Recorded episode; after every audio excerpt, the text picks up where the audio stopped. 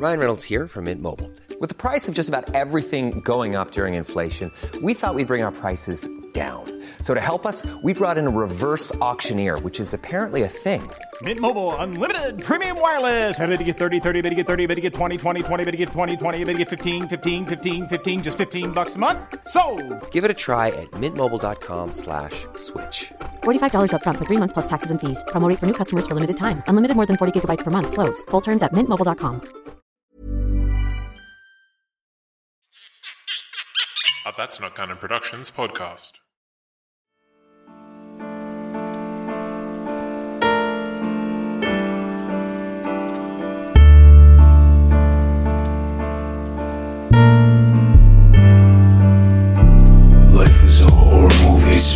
Is the cinema. I'm stacking the copies and I'm putting sin in the cinema. Bearing the bad news, serving the slaughter. Death will take you. Life is a horror movie, it's just sin is the cinema. I'm stacking the copies and I'm putting sin in the cinema. Bearing the bad news, serving the slaughter. Death will take you slow.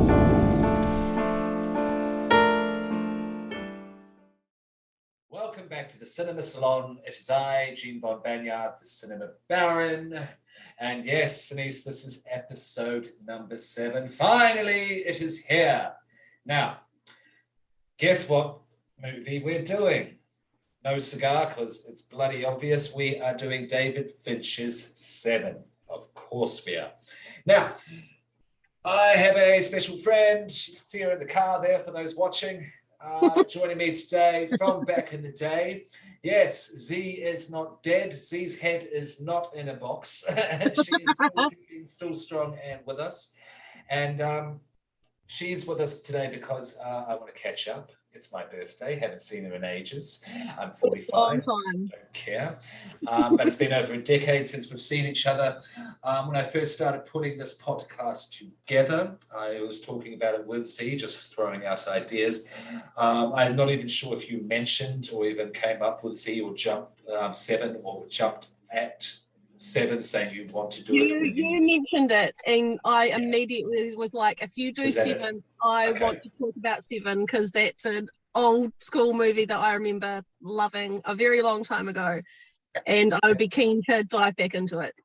Absolutely. So it's just a big giant nostalgia trip, catching up with an old friend on my birthday. Uh, we're going back to the 90s as well. We knew each other in the 90s, um, leading on to the early 2000s, which was David Fincher's reign as well, which is one of my favorite directors. And of course, it's episode seven on the salon. It's got to be seven. Okay. Uh, yeah, that's said and done. Just in a nutshell, we don't need to go into in-depth detail there. Uh, see, Zoe. um, seven. Yeah, what does it mean to you? Like, what's your history of it? What are your memories of it? Why did you want to jump on this episode to talk about seven?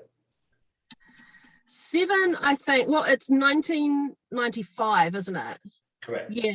So that's a, it was one of those movies that I think looking back now, I probably watched when I was too young to be watching that kind of stuff. Um, but I went through a very heavy, what is probably what is considered, you know, a thing these days, but went through a very heavy crime obsession in my teens and my early 20s.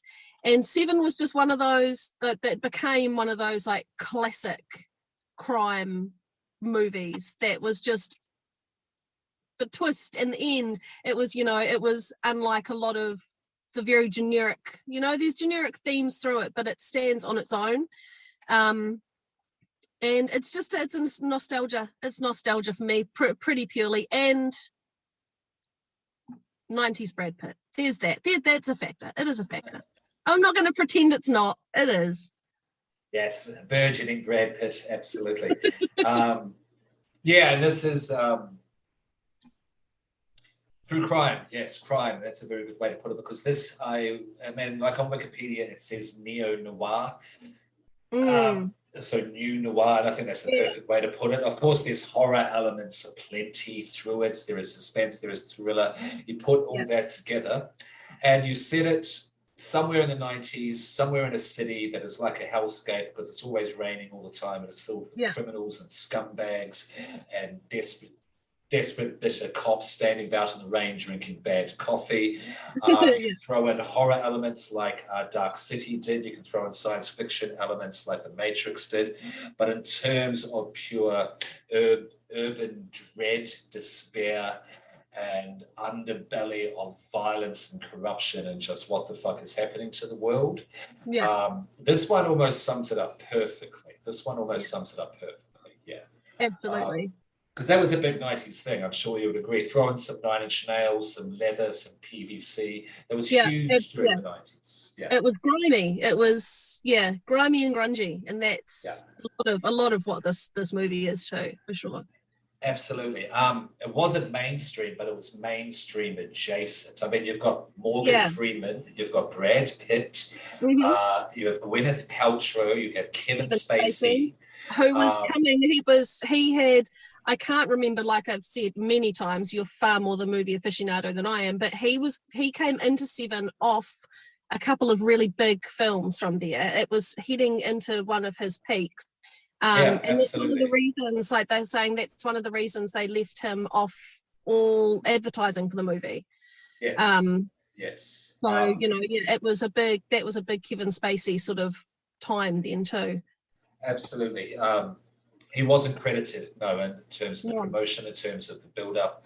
Uh, he wasn't even on the starting credits. So, like, No. for the people who, and this was pre internet, you could keep this sort of shit secret as Yeah. well. So, people did not know that Kevin Spacey was going to be the one. Um, and he was also Keyser Söze at this point. He'd already done Usual Suspects. I don't know if you've seen that. Yeah. Yeah. Yep. Um, so he'd already he'd already fooled the world in a movie succinctly and near perfectly with Bryan Singer's Usual Suspects pretty soon before this as well. So Yeah. David Fincher doubled down and did it again to everyone, which was incredibly well done.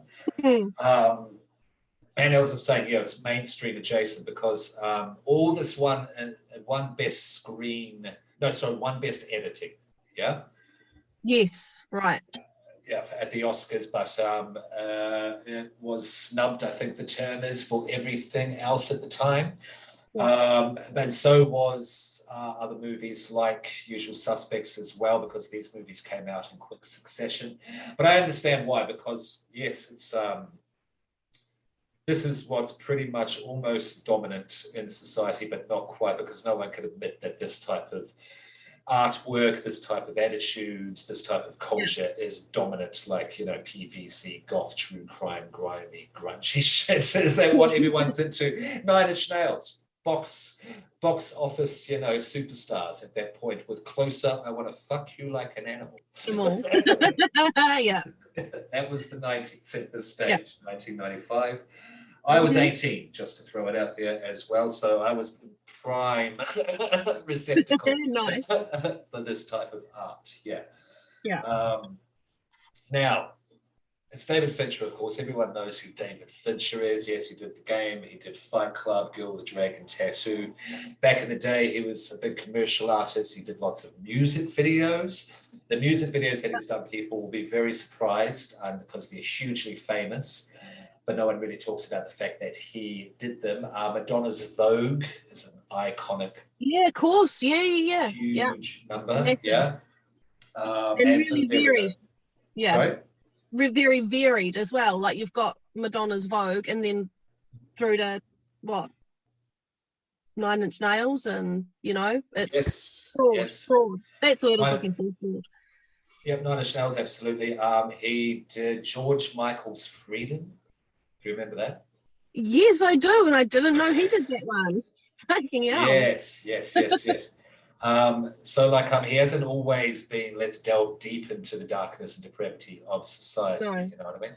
But um, his early music videos were short films among themselves, um, Mm. unto themselves, sorry, and always full of detail because he took his commercial skills where commercial making skills where he could amplify the details of a product and give you a lot of details about a product in 30 seconds flat and make it look flash as fuck. Yeah. Yeah. Yeah. Now, Yeah, and now throw that attention to detail and put it into music video form. where you've got the music, that's the emotive part, and then make a short film out of that. Yeah, and you can see how those two elements came into making movies like Seven, and certainly in Fight Club, which Oh is yeah, yes, ultimate absolutely. commercial music video uh, film ever. percent, yeah. Anti-societal Absolutely, ever. yeah. yeah, yeah, absolutely. So that's pretty much. Um, and it's moved into television now to bring it up to current times, like with Mindhunter. It's pretty much the last uh, thing he did for television, I believe, if I'm not mistaken, where he sits down with Jeffrey Dahmer, Ted Bundy, and just sits in. Someone sits in a room and they have a chat. Yeah, Uh, Yeah. You can see his influence with like True Detective season one. yes, of course. Yeah, Seven, yeah, you know, True. Detective. Yeah, yeah. Mills and Yeah. Mm-hmm. Somerset with uh, uh, Woody Harrelson and Matthew McConaughey. I forget the name of those characters. It's been a while, but you see what I mean. I get, I get what what what you're pointing at there. Yeah, yeah, Yeah, for sure, absolutely. I can. Yeah, Um, and I'm really glad he did do this film Seven, um, and that he did have the opportunity to do it. That he found Andrew Kevin Walker's script. Uh, Seven's basically about him growing up in Queens, yeah. But Fincher gave him the idea to set it nowhere, set it in a hellscape, have it always raining. So it's a Seattle, New York, Queens thing. It's shot a lot in LA though, just because the yeah. movies were shot there Yeah. uh, predominantly.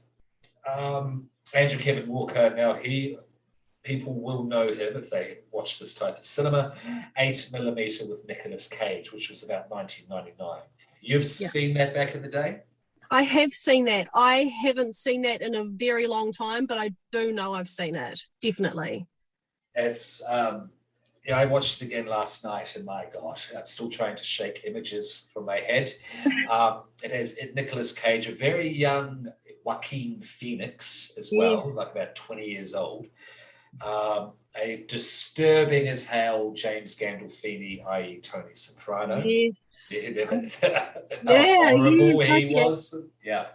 Yeah. Um, and for those that haven't seen it, not to go into detail because I will cover it on a further episode.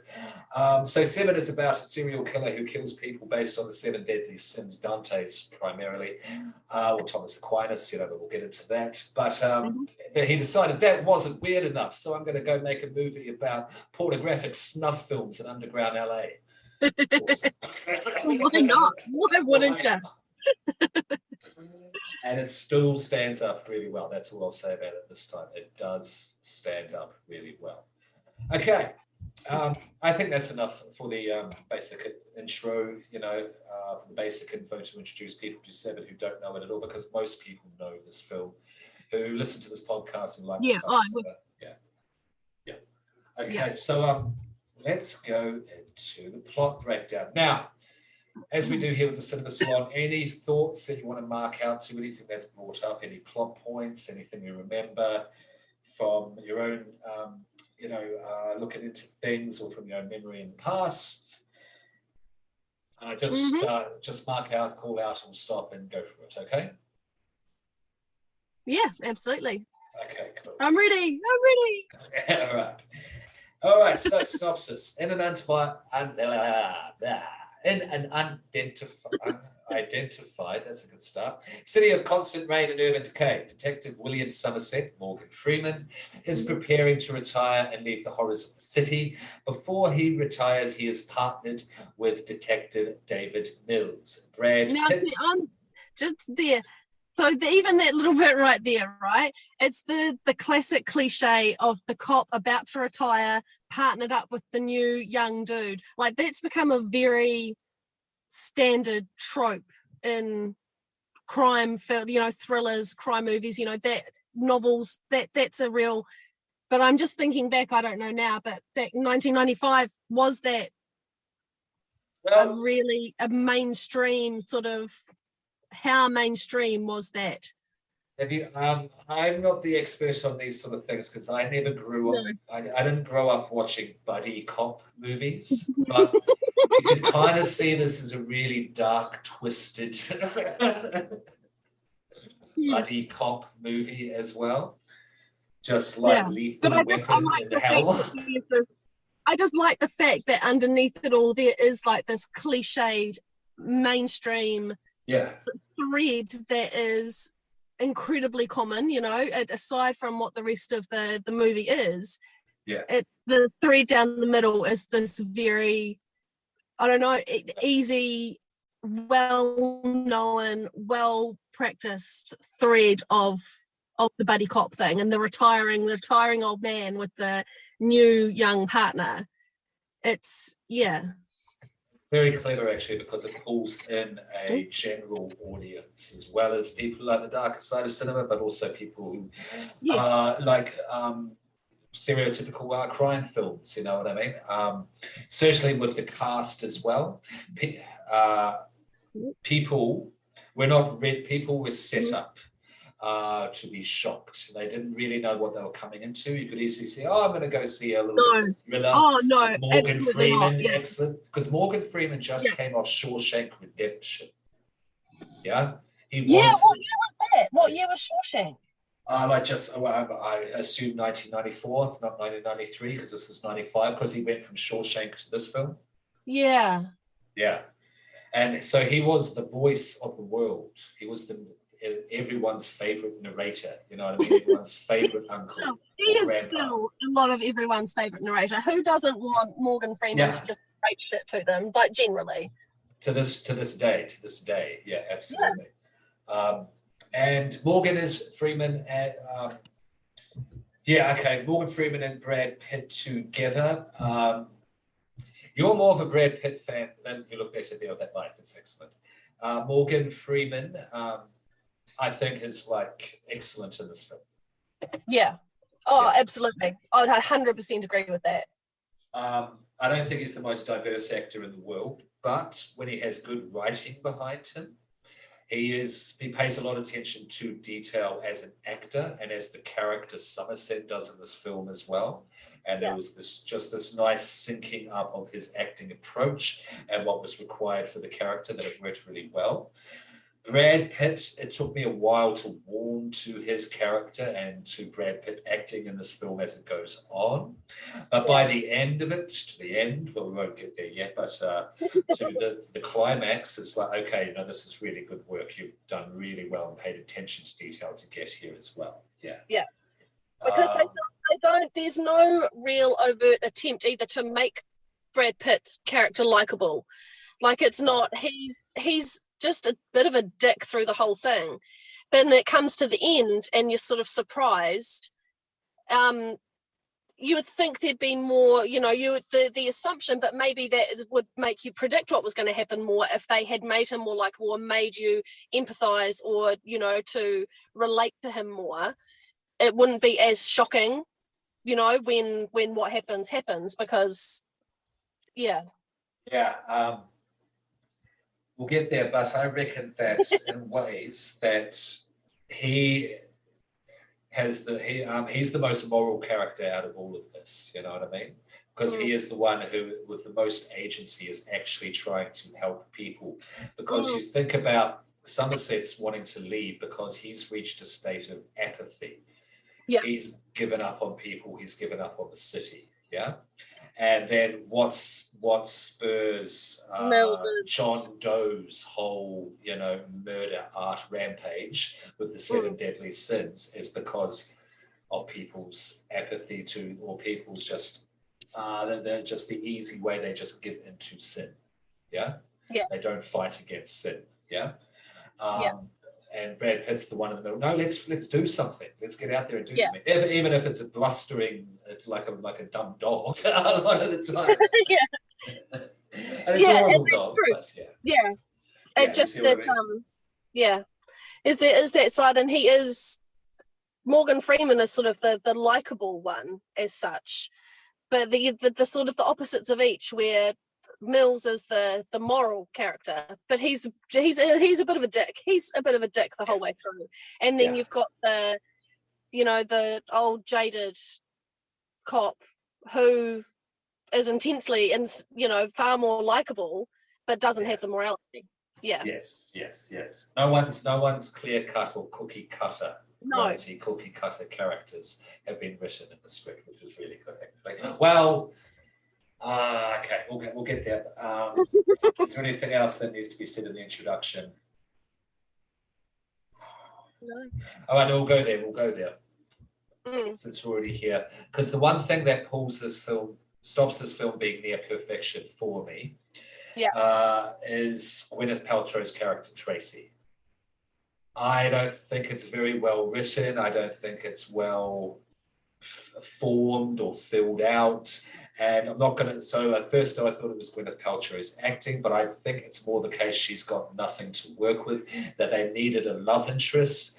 They needed. They don't. They don't give her a lot. There isn't a lot a lot. to work with. They don't. You don't really, apart from her brief sort of interaction with Somerset. There's not. Yeah. There's not really a lot more to her. She's Yeah. kind of the the most that you relate to her, I suppose, is through Mills. Um, Yeah. instead of her independently as a character, it's through through his character that you, yeah, Yeah. yeah, Yeah, exactly yeah, what you mean. yeah. yeah. Yeah, yeah, and that and that restaurant scene where she uh, tells Somerset that she's pregnant, but she hasn't told Mills Brad Pitt yet, the husband, uh, because the city that they've moved to is absolutely horrible. She doesn't want to raise a child here. I think that's just to give more weight to the fact that um, Mills admits, sorry, Somerset admits to her that he basically talked one of his ex-partners into having an abortion because Yeah. he didn't want to have a child in the city. He didn't want to be responsible for it. So it puts him more into that state of absolute apathy. Yeah. Arguably, makes him more sinful looking. Yeah. Yeah. Just on Yeah. the opposite scale of John, the opposite scale of John It weighs, it weighs too on the on the morality scale as well. You know, Yeah. the, Yeah. but with the the apathy that he's feeling, it adds that same weight to yeah the Yeah. morality side. Yeah, absolutely. Yeah. Yeah, it's interesting. It's interesting, definitely.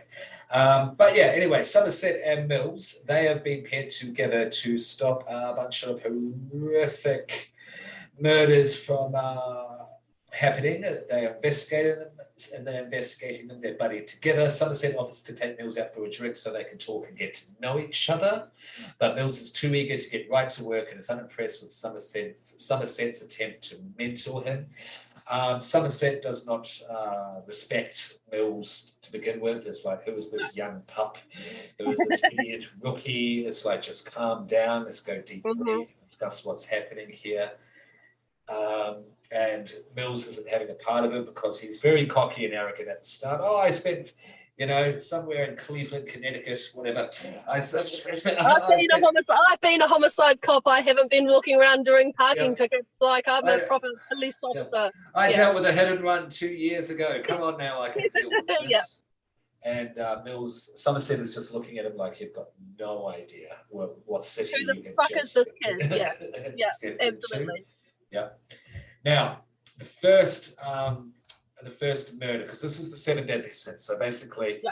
you've got Mills and Somerset, Brad Pitt, and Morgan Freeman. They've been paired together to deal with uh, someone who is committing murders based on the seven deadly sins. They don't know this at first, but it becomes quite obvious, uh, certainly for the viewer, because uh, you have sloth written on the wall of a morbidly obese man's house. This was played by Bob Mack, who has been fed spaghetti until his. Gluttony. Gluttony. That's, uh, sorry, my apologies. Thank you. Thank you. Thank you. It's all right. Gluttony, gluttony, Yeah. of course. Uh, spaghetti until a kick in his stomach burst and open. Is basically force fed to death, tied to a chair and a table in his horrible, horrible shithole of a home. And you don't and it's not immediately clear at first because this is i suppose it's not a gripe i suppose it is kind of a gripe but um, it's very convenient probably for the audience. Um, the name of the sin is always written on the wall you know of whatever one it is.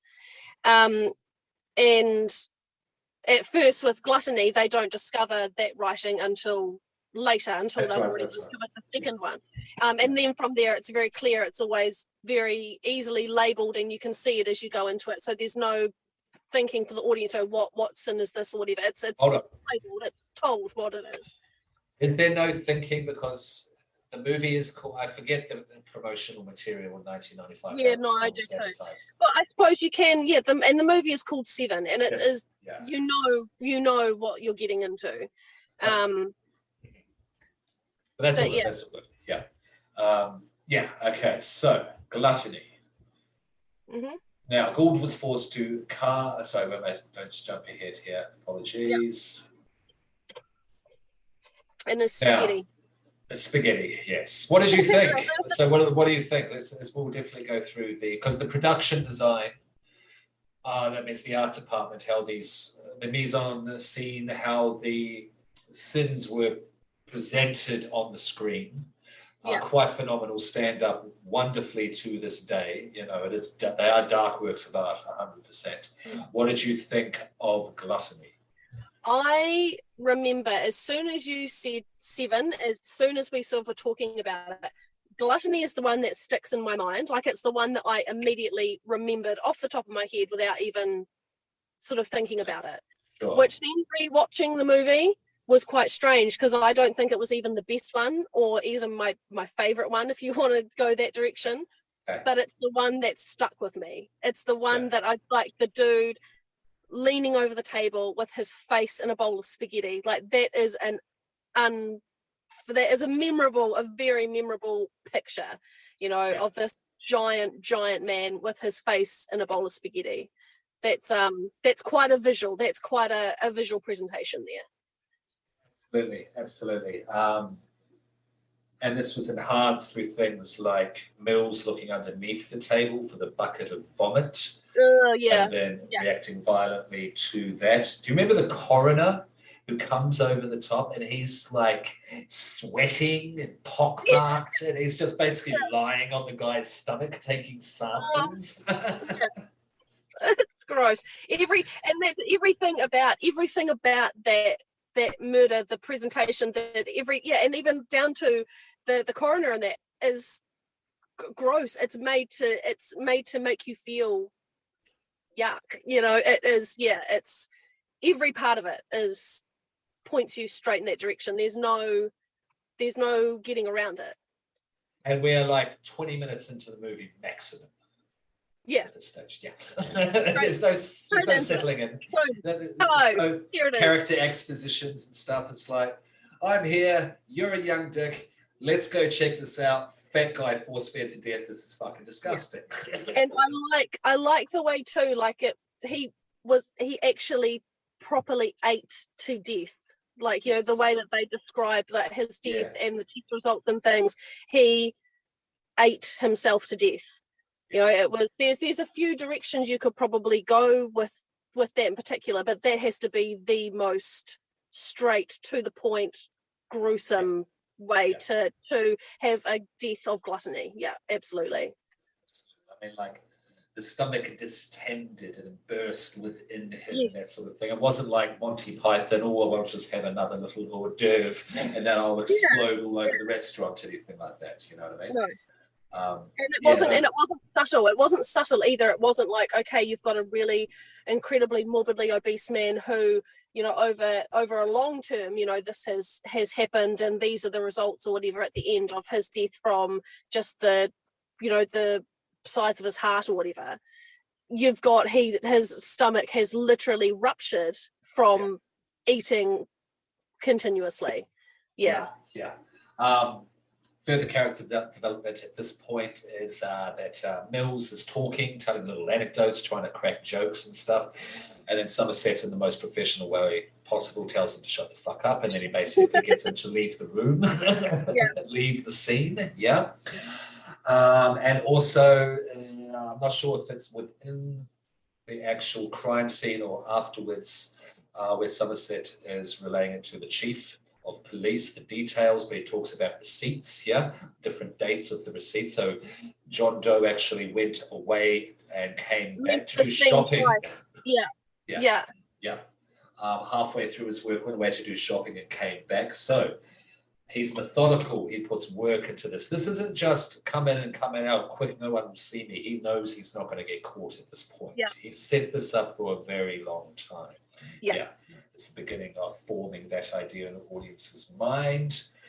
Okay. and the character too that they point out as probably was a, a recluse and who didn't leave his home anyway. You know that that well Yeah, picked out yeah. victim too of someone who's not going to try and to do anything. Yeah. Yeah, yeah. And you get the idea of his obesity as well, because in the morgue as well, um, you see him up on the trestle. Yeah. Yeah. just this big cold rain whale of a man. Yeah. Yeah. Yeah. Yeah. Okay. Okay. Now Somerset uh, continues his investigation. He tries to get out of it, but the chief, the chief of police there. Um, now let me just jump to who plays this character here as well, because this is a very famous actor. Give me a moment. It is going to IMDb here for it. He was in um, Full Metal Jacket. Oh the yes, drill yeah. sergeant. The drill sergeant. Oh, oh, um, shit, I can't think. Here I we know, are, here we are. I know exactly what you Ah. mean. R. Lee uh, Ermey. Yeah, that's the way you pronounce it. R. Lee Ermey from uh, yes. He uh, rest in peace uh, to him as well because he passed away recently. Uh, Oh, wow. But he, yeah. But you- you've seen Full Metal Jacket. You remember him from Full Metal Jacket? Yeah, yeah, absolutely. classic, classic character. Fantastic performance in that movie. Uh, but yeah, he says to uh, Somerset, "No, you're not getting out away from this. We need you on this. You're the only one who can deal with this. Like, um, you're probably the only one who reads books left this precinct. Yeah, yeah. You think Mills here is going to do it? No. Um, and but Mills the whole time is going, I can do it. I've got experience. Oh yeah, he, he's gunning for it. He's gunning for it the whole time. Yeah. Yeah. yeah, yeah. Um, okay. Investigates the murder. Well, Mills is given the murder case. He is given the murder case of prominent defense attorney uh, Eli Gould. Now they don't realize this is enough. This is part two. This is the number No. two yet at this stage. That's why Mills has it. Yeah. Um, but as a defense attorney, um, evil lawyer, you know, defending some of the worst murderers, rapists, pederasts, and there is in this hellscape of the city, uh, played by Gene Borkan. Uh, now, with greed written in Gould's blood on the floor, you see this straight away because you do see. Um, I forget how Somerset finds the. There's bits of plastic. That's right. There were bits of plastic The plastic in the in the man's stomach. In the man's stomach. Yep. Yeah. And this is what inspires Somerset because his curiosity, the curiosity. Yeah, he can't. He, he um help obsesses, he obsesses over it. Yeah, yeah, he can't help himself. He goes back to the uh, gluttony crime scene. He finds the scrapings on the floor, pulls the Yeah. fridge Moves the fridge and finds and it behind. which I think was uh, from the uh, obese man's uh, feces, fecal matter. Yeah. And it's the only scene too where you don't, in the at least in the first five, where the um Yes. the name of the sin is is not immediately obvious. It's the only one where it's hidden. Yeah. Yeah, which is interesting actually, because John, you, when once you see the pattern of discovery, how things are set up to be discovered, you see that John Doe wants these things to be discovered. Certainly, when you get to the end and you realize his master plan. But this one, um, you don't, you're not really told how they come to the house of Mr. Gluttony, are you? Because No, No, known it, as- sort of they just go straight into it. They're walking onto it. They walk into the scene. That's it. That's done. Which is yeah. I won't nitpick at that because that also gets past boring ass exposition. Yeah, exactly. yeah. I mean, it's, yeah, it's a perfect, it's a perfect way. I mean, you don't need to explain it. They're homicide detectives. It's what they do. You don't really need some big wind up to it. You may as well just walk straight into it because that's it's just another day, another case, as far as they're concerned. Yeah. And maybe John Doe, if you remember later on where he goes, I know you. Maybe that was towards Somerset at that point and Yeah, not Mills. and I don't know.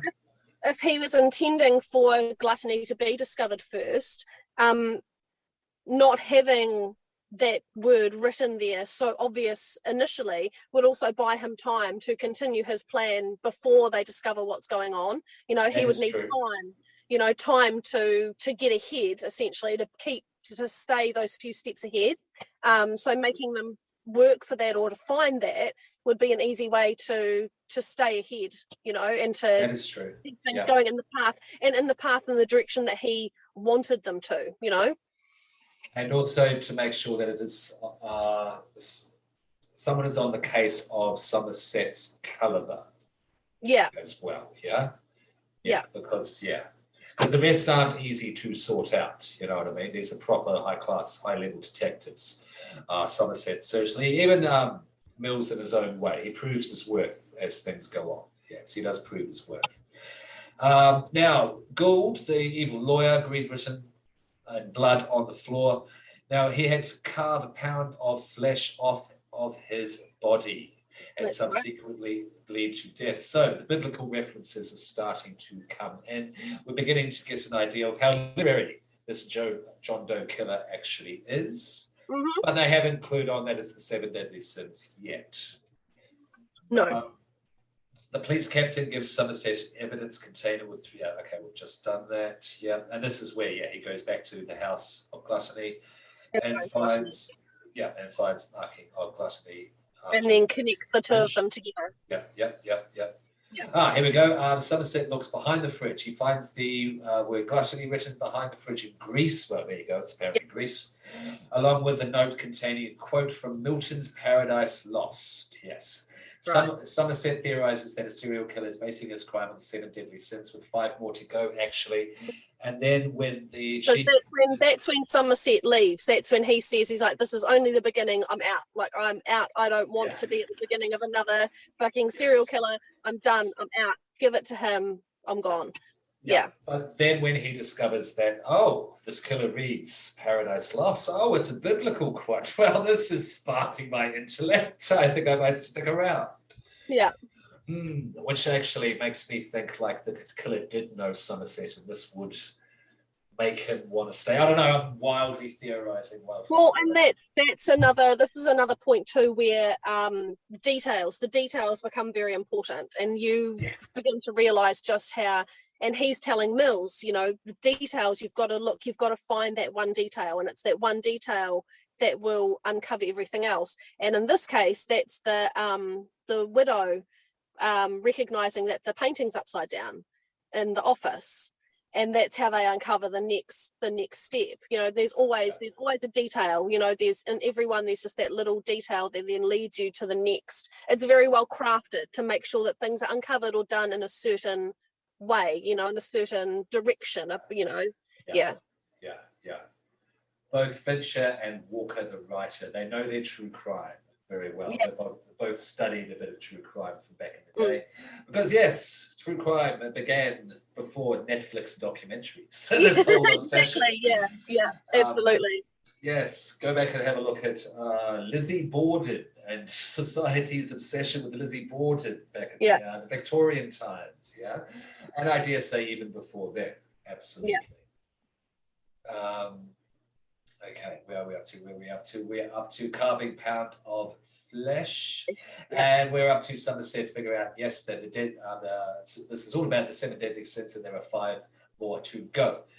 Now, this is when things cool down for a bit. Tracy decides to invite Somerset who and Mills. that's right this is all, this all a bit a bit this is where the sort of the filler kind of comes into it a little bit i guess Yeah. Um, just to set the scene, Tracy invites Somerset uh, to dinner with hubby Mills, David Mills, Brad Pitt, um, to their new apartment in this horrible city so they can get to know each other. So David feels more comfortable with the job. The train in. vibrates the entire house and The train- that, yeah, you know, yeah. So there's moments of light comic relief as well as uh, Somerset goes, yes, a lovely, warm, intimate, vibrating home. Yes, and then they crack up. And that's when actually David uh, Mills and Somerset actually start getting along and they start talking about the case together in earnest as well. So it serves a purpose. Yeah, it does serve It does, a purpose. yeah, because I suppose after that, sort of after the dinner and the um, going over the files, um, that's when they start to uncover, and I think that's when they start um, talking about the um, books and and the library, and that sort of becomes a bit of a key into it after that that meal and that discussion and that sort of bonding time, I suppose you'd call it. That Yeah. starts to yeah, Um, and there's wonderful little character dynamic moments. My favorite uh, little bit over this whole dinner thing. I don't know if you notice where Mills goes to Somerset, would you like a beer? Somerset, of course, asks for wine. Mills Yeah. comes back in a tall lemonade tumbler glass of red wine. yeah, But. Somerset, Yeah. yeah, Somerset is so engrossed in this work that he doesn't actually takes it without looking at it, puts it down. House starts to shake later on, picks up And the glass, up. and he looks at it and going, What have you given me? what are you doing? yeah. Just little moments of character, you know, development and uh, like that. Yeah. And relations like that. It's really good. Okay, so yeah, basically they start getting along with each other, start working on the case in more earnest. So if we're rate, if we're going through two, uh, if we're going through like rating, uh, Greed is probably my least, Yes, my least. Yeah, favourite. yeah. yeah, yeah. it's the least interesting Yeah, to me. we'll decide on our favourite at the end. We will state our favourite at the end. Yeah. The one we find the most effective. Uh, but greed is one of the least effective. Yes, it's not in competition. Gluttony is, yeah, gluttony. Yeah, gluttony, effective. gluttony is very effective. Certainly to start off the running, to start the competition off with gluttony. It's just, well, that's starting strong. that's straight out of the gate. This is And I think I think there's a reason, like I said, I think there's a reason that when immediate when I think of seven, I, I think of gluttony. That's immediately what comes to mind. And I think that's drawing drawing the audience in and it works Yeah. really, really well. It really, really did. Um, and you are correct um, in your sequencing there. Yes, they go off. Uh, they talk to the wife of the lawyer. Painting is upside down. hmm Uh, and brushing powder on the wall behind the painting, you know, and those detective FBI powders, blah, blah, blah. Forensic powders. Uh, they find fingerprints outlining the words help me Help me. which is very Mm. interesting at this stage. Yes. Uh, because already at this stage, it's well, this guy doesn't need help. He doesn't want to be stopped. You know what I mean? Look at these two murders that he's already done. Anyway, carrying on. After running the fingerprints through AFIS uh, database, 90s terminology, yeah, um, it just takes Which always days. miraculously sorry, which always miraculously would happen on TV and TV and in the movies and would happen like in a few hours, you know, a day when, you know, in reality that shit can take like three weeks to to filter through that system. That always that's always just something that always would make me laugh a little Yeah, bit. that is true. Even back then, they did say three.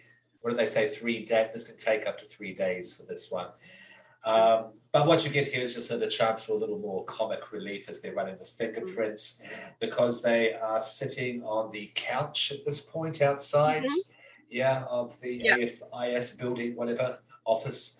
Um, and they start, and Mills falls falls asleep in his lap, Yeah. again, like the dog metaphor. Yeah. Um, and I am I am pointed with the dog metaphor for Mills as well, because at the dinner scene, first thing that Mills does when he comes home before kissing his wife is goes and says hello to his dogs. And how are the kids, as he calls them? Yeah. I don't know if you know knew this, uh, that is he, being a Brad Pitt fan. Those are his dogs, or were his Oh, dogs. good. That's pretty cool. Yes, they were all his dogs. Yeah, yeah. yeah. Cool. So too, so at that point he's they're sleeping on that couch there. Um something that I had forgotten about the first time around that I noticed this time is oh the movie starts, there's days of the week interspersed through the movie. So the movie starts on a Monday. yes. And I think by this time, by the time they've he's fallen asleep, it's what it's Thursday, I think. Wednesday or Thursday. Um, what are we up to? There's been two murders. Um, I'm not sure if it goes. I can't remember if it goes sequentially it Monday to. Sunday, Yeah, but well, close it, enough. it does, well, no, it does. It does finish on Sunday, but It it's does. not. Oh, okay. It does finish on a Sunday, so it's the seven days of the week as well. Yeah. but it's okay. Good. determined. There's no. It doesn't at any point show whether it's over the course of one week. It could be over the course of a couple of weeks or three. Who would know? Sure, It, sure. all it says is just the day of the week. Um, but it does No. all seven days. All seven days are featured, and it starts on Monday and finishes on Sunday. Yeah. Um, no, you are correct there. You are correct. Now, um, that it is seven days and it is over one week as well. It just to specify because at the start he says he's retiring in seven days. Right there, you go. And just to add to the, the strangeness or the significance of Seven in relation to Seven, Seven was the seventh high grossest, highest grossing film of 1995. Wow. Yeah, yeah. Um, it grossed over 327 million worldwide. Uh, and its budget was around 30, here we are, 33 million. Right. So it made its money back. Yes. Yeah. Heck yeah. Yeah. Wow. Uh, but, but, but, but was well reviewed by critics. Even um, what's his name, Roger Ebert. Uh, he really liked it, and he didn't like much back in the day. Anything else I want to mention there? Uh, does take place in Los Angeles a lot of the time, hence why you're able to have the ending in the sun, Right. uh, which I'll get to that, which is a very interesting choice that was uh, filmed in sunlight when the rest of it's filmed in horrible, cold, miserable grey rain. yeah. And not just any sunlight, bright, like open. Yeah. Yeah. Yeah. yeah, it's it's a it's a whole flip of expectations and uh, representation, symbolism, even absolutely. Okay, but let's not get uh, let's not get too sidetracked here. Now, uh, running fingerprints, blah blah blah. Sorry, what was that? Fingerprints. Fingerprints, yes, yes. They find who the fingerprints are, and this is where we meet our SWAT team with Dex. Now, I believe you're a, um, uh, if my memory serves well, apologies if I'm wrong. You are a uh, Scrubs fan. Yeah. Yeah. I was, I was, I was for a while back there. Geez, that's another thing I haven't watched in a very long time. Now, do you remember who is shouting out? Uh, Dex, the SWAT guy, the leader of the SWAT team, who just brought energy at like 5 million percent throughout that thing. Who? Who is it? Uh, give me one moment to bring up. Uh, it's the janitor from Scrubs. Is it really? Yeah, yeah, yeah, yeah, yeah. yeah. Holy Um, shit! I completely missed it. Wow. I'm gonna have to go back and find that bit just now. That's hilarious. Bear with me, bear with me, bear with me. And this is why you need producers on podcasts. Just getting to his picture. Cast and crew. Yeah, the sarcastic guy, yeah? Yeah, yeah. This was all ready to go. This was all ready to go. Uh, I'll point him out later on. I'll point him out later on. Um, yeah, yeah, yeah. I remember him, and uh, you know who I mean. But he was the leader of the Yeah, know. It, it was just all gun ho. Let's get him. Let's get him. This is our big Yeah. opportunity to kill someone effectively. Just going back to where we were.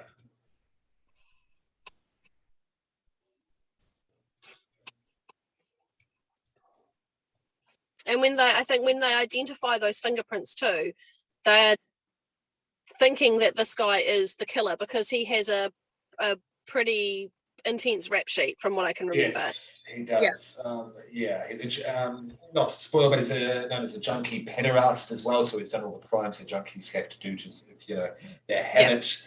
Uh, so there's been uh, burglaries, robberies, armed assaults, etc., etc.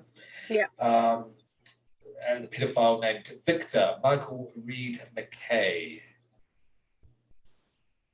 Now, this guy, this actor that they found to play Michael Reid MacKay, he was 95 pounds. I know. well. I I was reading that the other day. They were looking, yeah, looking for a very specific like frame of someone, and yeah, it's yeah, Yeah, which is um, absolutely crazy. Um, now, and the trivia as well, we'll get into him as well, but he went to crazy, uh, a crazy extent to make, to look like he did and act like he did as well. It's like, buddy, Yeah. you're already 95 pounds, just hyperventilate, job's done. So lay, lay still, hyperventilate, makeup. That's all you need to do. You're 95 pounds. It's already yeah. shocking. Well, and. I think I think one of the articles or something I was reading too is the someone asked him if he could maybe drop one or two more pounds, and he was like, no, absolutely not. What? Which is pretty fair at 95 pounds. It's like, yeah. no way, no, It's thank you. this isn't Joaquin joke Joaquin Phoenix's Joker. You know No, what No, I mean? this is Just not, out this is there. not the machinist. Like, let's. Machinist, yes, nice, nice. Come on. Um, John C. McGinley as California SWAT team leader. That was Dex. Which, is- and if you don't know the uh, listeners, viewers, I'm yelling at dicks because they're private detectives. Yeah, not just the guy who wants dicks. Nothing like that. Um, does it say who? You know, it does say in trivia. I'll get to the. Uh, I'll get to the um, the junkie in the trivia. Uh, Yeah. His details later on, but yes, uh, but uh, named Victor Michael Reid MacKay. Uh, he's escaped conviction for the rape of a minor due to the efforts of his lawyer Eli Gould, the greed victim. There's the connection. SWAT and the detectives raid his apartment and find Victor be, to be the sloth victim. Yeah. Is this the one with feces? Yeah, yeah, maybe. Says I'm trying to maybe feces written on the wall. Yes, because he's all he's all hooked up. He's all hooked Yeah. up to everything. Yes, so that one makes sense. And And it's Mills- this is like this is the one the like one jump scare in the, this this sort of yeah. film. It's It's the one sort of yeah. Do you know the think jump it's- scare? Do you know the trivia of the jump scare? What's the trivia for the jump scare? Okay. Um, they didn't tell Dix and the SWAT team that uh, that he was going to cough. oh shit! Fuck So the- that. Yeah. So, so the reaction to his coughing is real. Genuine. it's genuine. Because he that, that's a that's a frightening looking Yes. person right there. That oh, is. Oh, absolutely. It's yeah, yeah. I like mean, no one, no one wants to be, no one wants to even see that kind of situation, let alone be coughed on by that kind. That it's, it's a wraith of a human. It's undead desiccator. You basically go just Yeah. blow on him, and it'll just blow into dust into the wind. and, yeah? and then afterwards too, after they sent him to hospital, the doctor says, you know, he's never seen someone who has been through so much trauma and has been through that, you know, and they did they and said to him straight, you know, he's not he's not going to live. Like this is not, you know, Augusta. I think the guy, the doctor actually says like a slight breeze of air will like no that if you shine a light in his eyes right Yes, now yeah. he would He'll die have of heart attack. yeah, Yeah, he'll die die of of shock. Yeah, yeah, shine a flashlight at him. So you know this is not going to happen. Yeah and um, and again, shout out to the people, uh, the production design of this movie because that's all believable. You can, that's Yeah. totally legitimate. Oh, that's one hundred percent believable. Like that, yeah. Don't question. You don't question that that could happen. No, and the um the photos and that is a nice touch too to see. Yeah, again, it's another one like like the long game, like the the length of time and the precision and the meticulousness. Yeah, Yeah, and I I believe it's about a year as it's, well. it's a year exactly. It's a year exactly. I Photos, think it works out too. taking uh, Mills finds the stool samples, the spit samples, urine samples. urine samples, the whole lot. Yeah. Yeah. And I loved, I love beautiful bit of art department where they had the the Everglade Christmas trees, the air fresheners in the shape of Christmas trees hanging from the roof. Yeah, So when they walk in, they're really disoriented. well. What the hell is happening in here? Yeah. yeah. that's really Yeah. well done. Yeah. Um, that's up there for one of that's in competition for the best uh, sin setup. It's sin good. Yeah, yeah. it's that's really good. It is really well done. Okay. Uh, so remarkably, he is still alive though, because he is coughing and he does wake up and they are freaking out. Oh my God, he's still alive. He's still alive. Dicks are called and they take they get taken to the hospital. Um, suffering from physical and mental de- deterioration, his uh, hand was cut off and pushed onto the wall behind the painting to leave. Right, he removed his hand, of course. That's I forgot about that. That's crazy. So is there any I don't remember exactly. There's the implication, like the the doctor, Wow.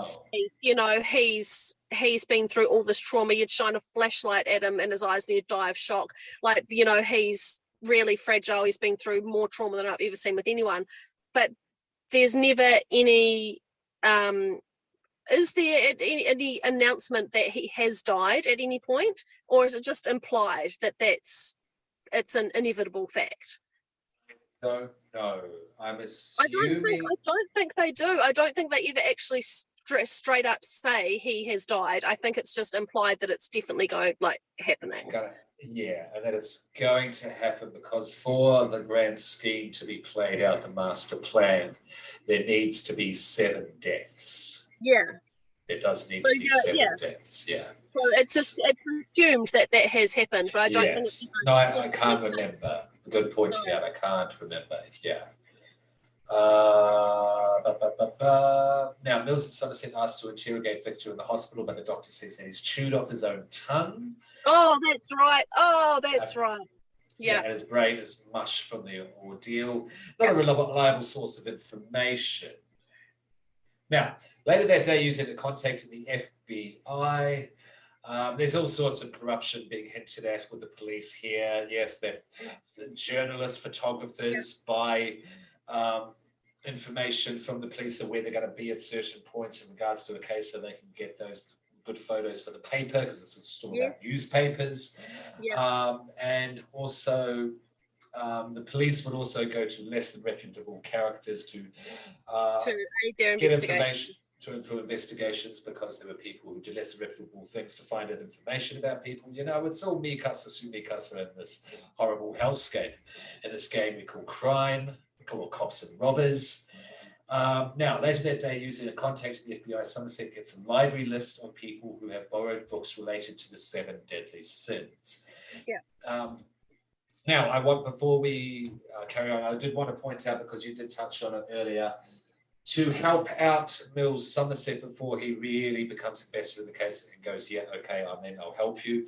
Uh, he goes to the, the public library. They put on, um, I think it's Brahms, if I'm not mistaken, and they put on the cultured classical music while all the guards are playing poker. And then you see Somerset who's doing the study, looking through the books, you know, going, hey, gentlemen, how could you not, you know, uh, play, Yeah, yeah. you play poker, blah, blah, And blah. all this knowledge and you're playing Yeah. poker. Yeah. Um, I really like this scene. It's very David Fincher, how you can take a potentially boring ass scene and just make it wonderful because it's about detail and information and how that develops and builds up a character. He's very good at doing that. If you think about Fight Club, um, with uh, what's his name? I forget. Uh, it doesn't, of course, it's not actually said to later on. Fight Club with um, Edward Edward Norton's character. You find out a bit. You find out about his character at the start through advertisements, IKEA ads. Yep, yeah, yep, it's the same yep. sort of approach. The catalog, uh, IKEA catalog, and yeah, yeah, of course. Yeah, yeah. So it's that commercial, the Go- Gourmet commercials now making feature films. Yeah, but it works really well because no one can do it like um, Yeah. Can. Yeah. So I wanted to point out that scene. The library scene's fantastic. Yeah. Yeah, yeah. Um, now, uh, so yes, uh, John knows reading all of the 90s serial killer, killer classics Canterbury Tales, Dante's. Uh, what's it called again? Fucking not Seven Deadly Sins. What? Uh, the Divine Comedy, thank you. oh, yeah. Yeah, yeah. Um, there's Thomas Aquinas in there because he's the guy who, you know, came up with the idea of the seven deadly sins. He listed them with the seven cardinal virtues. Yeah. Uh, yeah, Chaucer was a big part of that as well, etc., etc. And there was a lot of, uh, this was definitely a 90s trope, if you will, of serial killers being very well read and literary. Yes. Yes. very much. Very much. Yeah. Yeah. This sort of is the same same sort of time as like your your Hannibal Lecter kind of situation, you know, the the intelligent, well read, literary, yeah, very much so. Yeah, yeah, this wasn't making a murderer character style serial killer or anything No. like that back then. Um, it played itself out a little bit after this. Oh, yeah, definitely. It Yeah. definitely yeah. got tired to the Yeah. point. I don't know if you've ever seen Alien Revenant, where uh, what's his name, Matt? Uh, a sec. Alien Revenant. Have you seen Alien Revenant? No. It's not in the film. Say what you want there, listeners, viewers. But it has uh, what's his name in it, uh, who's really quite famous, Michael Fassbender. Oh, Uh, all right. Yeah, yeah, yeah. Now he plays uh, basically bad guy. He plays basically a '90s serial killer villain and starts quoting Nietzsche in space. I'm going, what- Because you remember how popular Nietzsche was with serial killers in the 90s? oh, so so popular. yeah. Jesus Christ. It's laughable now when you think about it. Yeah. But they tried to bring that back in the 2010s, yeah? And it was like, no, no, no. This, this, It's got all, dead. It's let it die. Just let it is die. it, is it, is it space? Know, it's- just let it die. It was ridiculous. Yeah. Um, but, but, but, but let's get It worked, it sidetracked. It worked in this instance too. It sort of it fit the it Yeah. fit the the general vibe, the the whole it, and it wasn't and I think very crucially it wasn't Yeah. overplayed at that stage yet. There were points in the 90s where it was presented very artistically, professionally, the whole idea of your very literary, very intelligent killer with the idea of Yeah. murder art as a concept, as an artistic concept as well. I don't know if you remember uh, David Bowie's Outside with Nathan Adler. If you read Yeah. that booklet, that was all a murder art saga. There was Mhm. also uh, Future Sound of London with Dead Cities, which was Right. about someone who was collecting the um, dust of humans because um, he wanted to recreate victims out of the dead dust of humans because that was our previous selves and all this sort of, you know. Of course, of course, of course. Of course, of course. So there was, so it was done really well at a point, but with all things, things get played out and you have to correct Yeah. up with something else, of course. Okay, now, where are we up to? Where are we up to?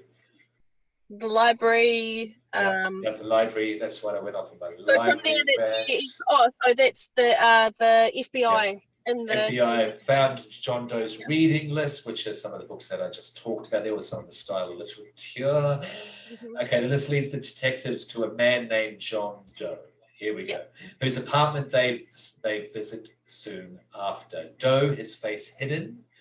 Well, this is yeah, you don't know it's Doe at this point.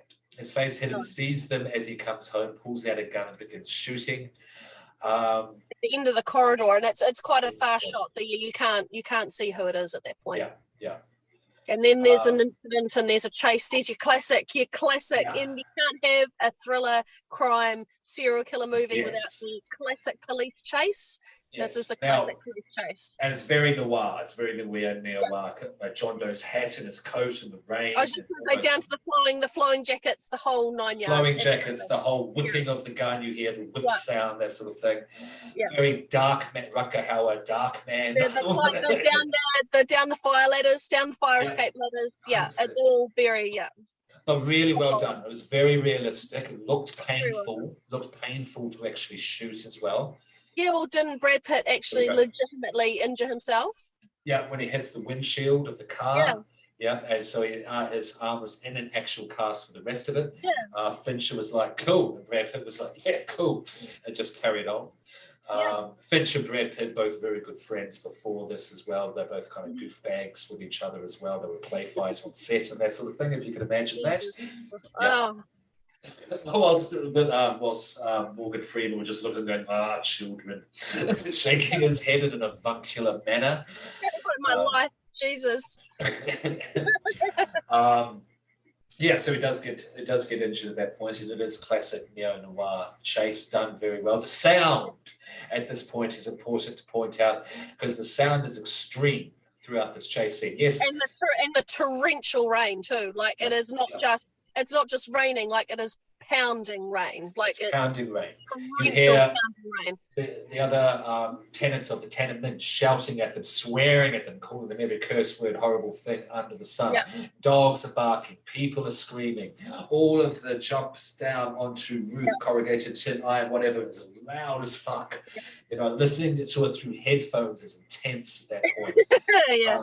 because that, that just adds to the fact that this city is horrible to be in. At Mhm. any point of time, either we're trying to relax around a dinner table and a simulated earthquake It's starts train, happening. It's always, it's always shit. Everything's shit. Yeah. Everything is shit. Like, don't have a child here. Abort the child. That's said by the best guy in this movie, the good guy of this movie. That's how horrible Yeah. this goddamn city is. Yeah. Yeah. Um, now, keeps him subdued at gunpoint, but after a short chase, Doe hits Mills with a tire iron and iron keeps him subdued at gunpoint, but lets him live and suddenly flee. Uh, and suddenly flees because Somerset also arrives at the scene as well. And you do And that- see that Mills. becomes, that becomes quite a like an important little point there. You don't sort of know it at the time, but that becomes a bit of a a turning, not a yeah, a turning point, I suppose, towards the end. That becomes that whole, you know, having a gun up to his head, and then leaves, and and that yeah, that becomes a bit of a pivotal focus later in their conversations at the power end. play, another another Yeah. point of power play, absolutely. Uh, now, Mills wants to force their way into Doe's apartment, believing that they have probable cause because Doe shot at them. Somerset tries to talk him down, saying that the method they used to find Doe's apartment was illegal and that Doe, Doe would walk if they caught him. Yeah, which is 100% true. Yeah. Um, now, but here is we're talking about how things build up to the end there as well. This is a nice little foreshadowing of the end as well, because Mills pretends that yes, you're t- pretends that oh yes, you're making sense. I won't. I won't. I'll calm down. yeah. I'm good. I'm And good. Everything's fine. Yeah. Yeah, yeah, yeah. And you see how he is just run by pure emotion. Yeah. And you can yeah. see with Somerset too, the wanting to do things correctly, you know, Yeah, do yeah. things the right way, you know, that Yeah. that a focus to detail, attention to detail, having to do things the way it's meant to be done, you Very know, good. that stick to the line. Yeah. Yeah, very very, good. Yeah, yeah. Um, anyway, some sort of kicks the doors that the door down and says, "Well, there's no point arguing anymore."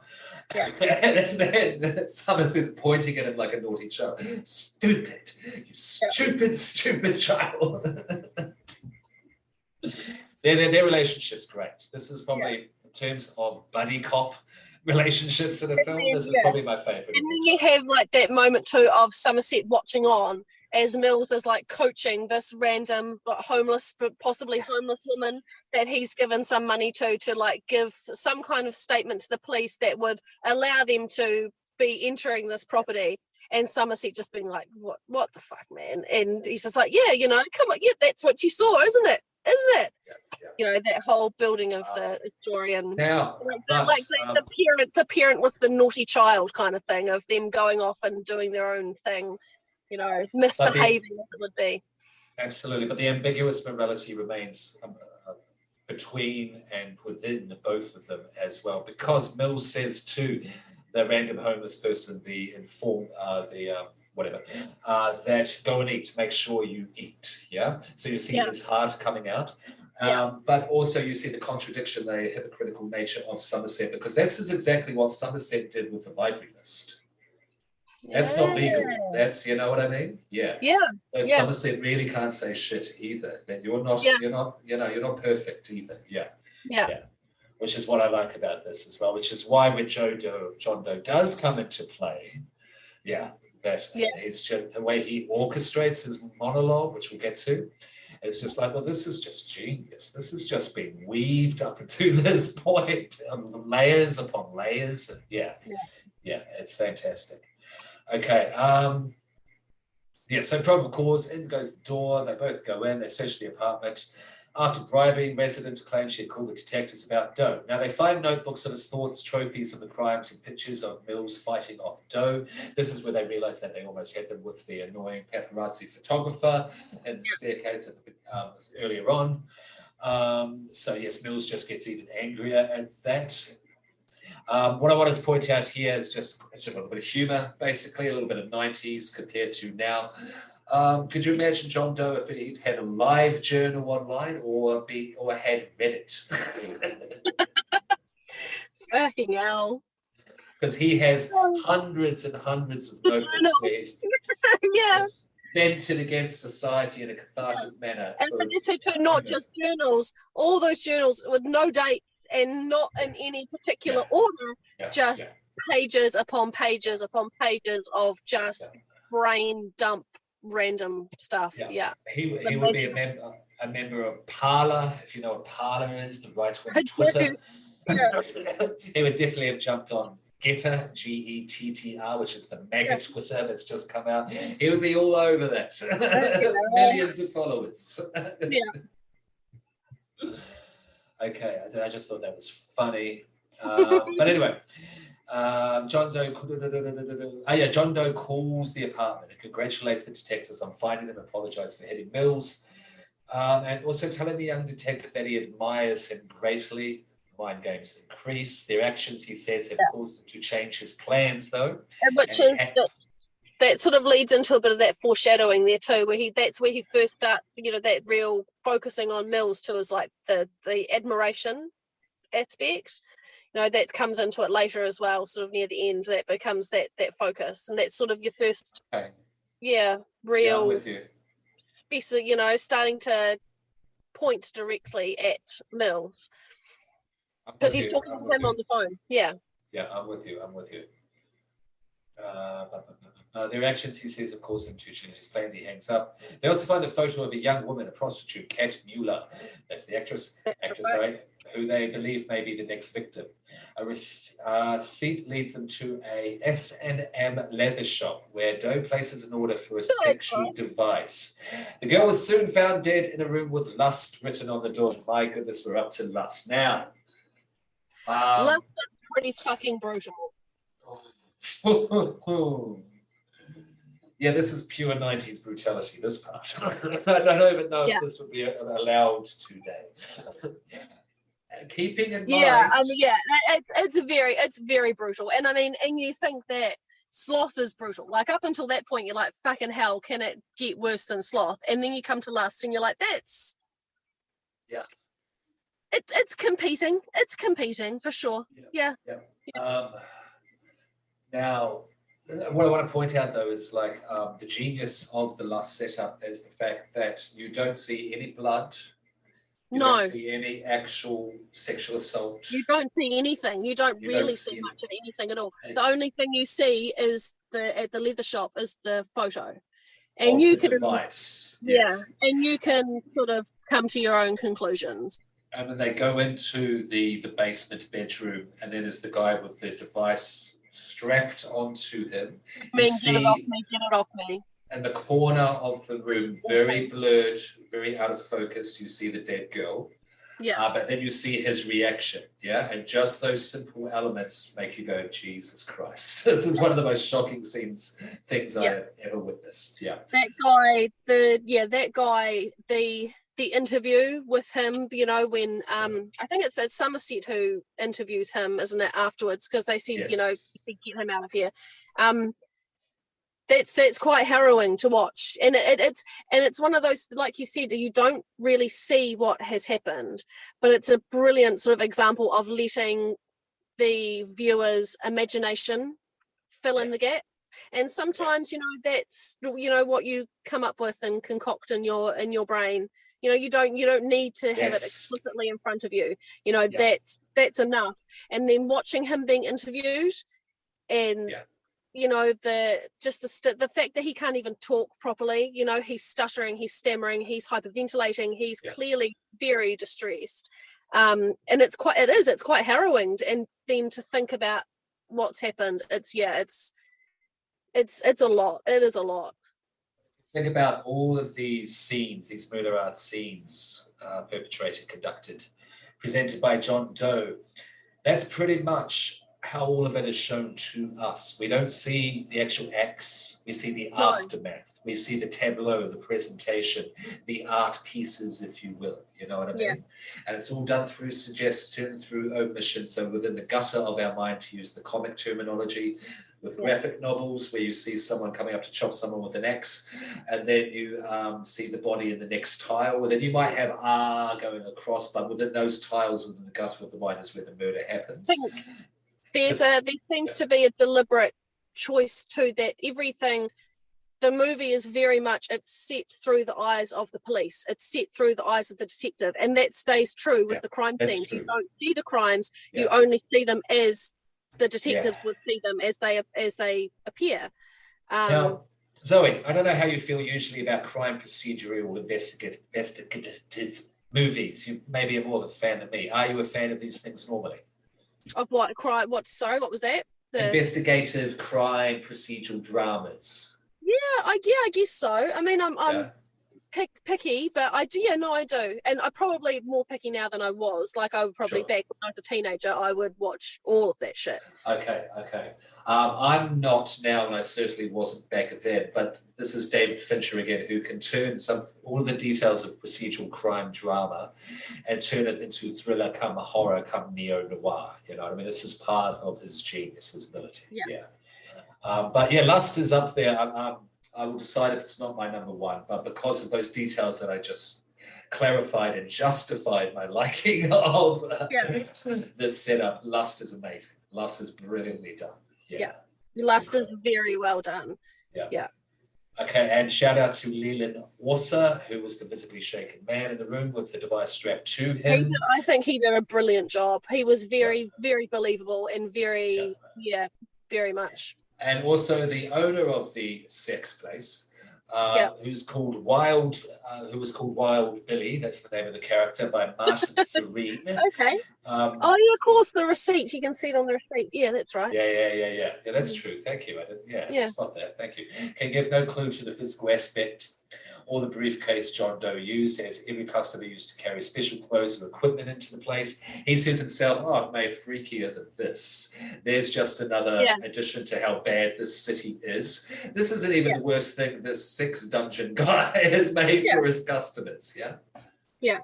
Yeah. Yeah. And, And um, even I think- says he's like, I just assumed he was, you know, one of those performance artists who like drinks performance on stage or something, you know? yeah, that's And right. like That's right. fucking hell. Yeah. Yeah, you've heard of GG Allin, haven't you? Come on, relax. Just another day, mate. What? Um, and then it's, I'm not sure if it's Somerset or Mills. I think it's Mills who asked me, "Do you, um, do you enjoy your work?" And he just looks like, "No, of course." Uh, not." but- yeah, he- he even says- He's like, no, that's life, isn't it? Like, Yeah, you're not meant to enjoy your work. What do you mean? Yeah. yeah, which is a reflection on the police work. So you see what I mean? Yeah, yeah, yeah. Yeah. The city sucks. Good God. Yeah.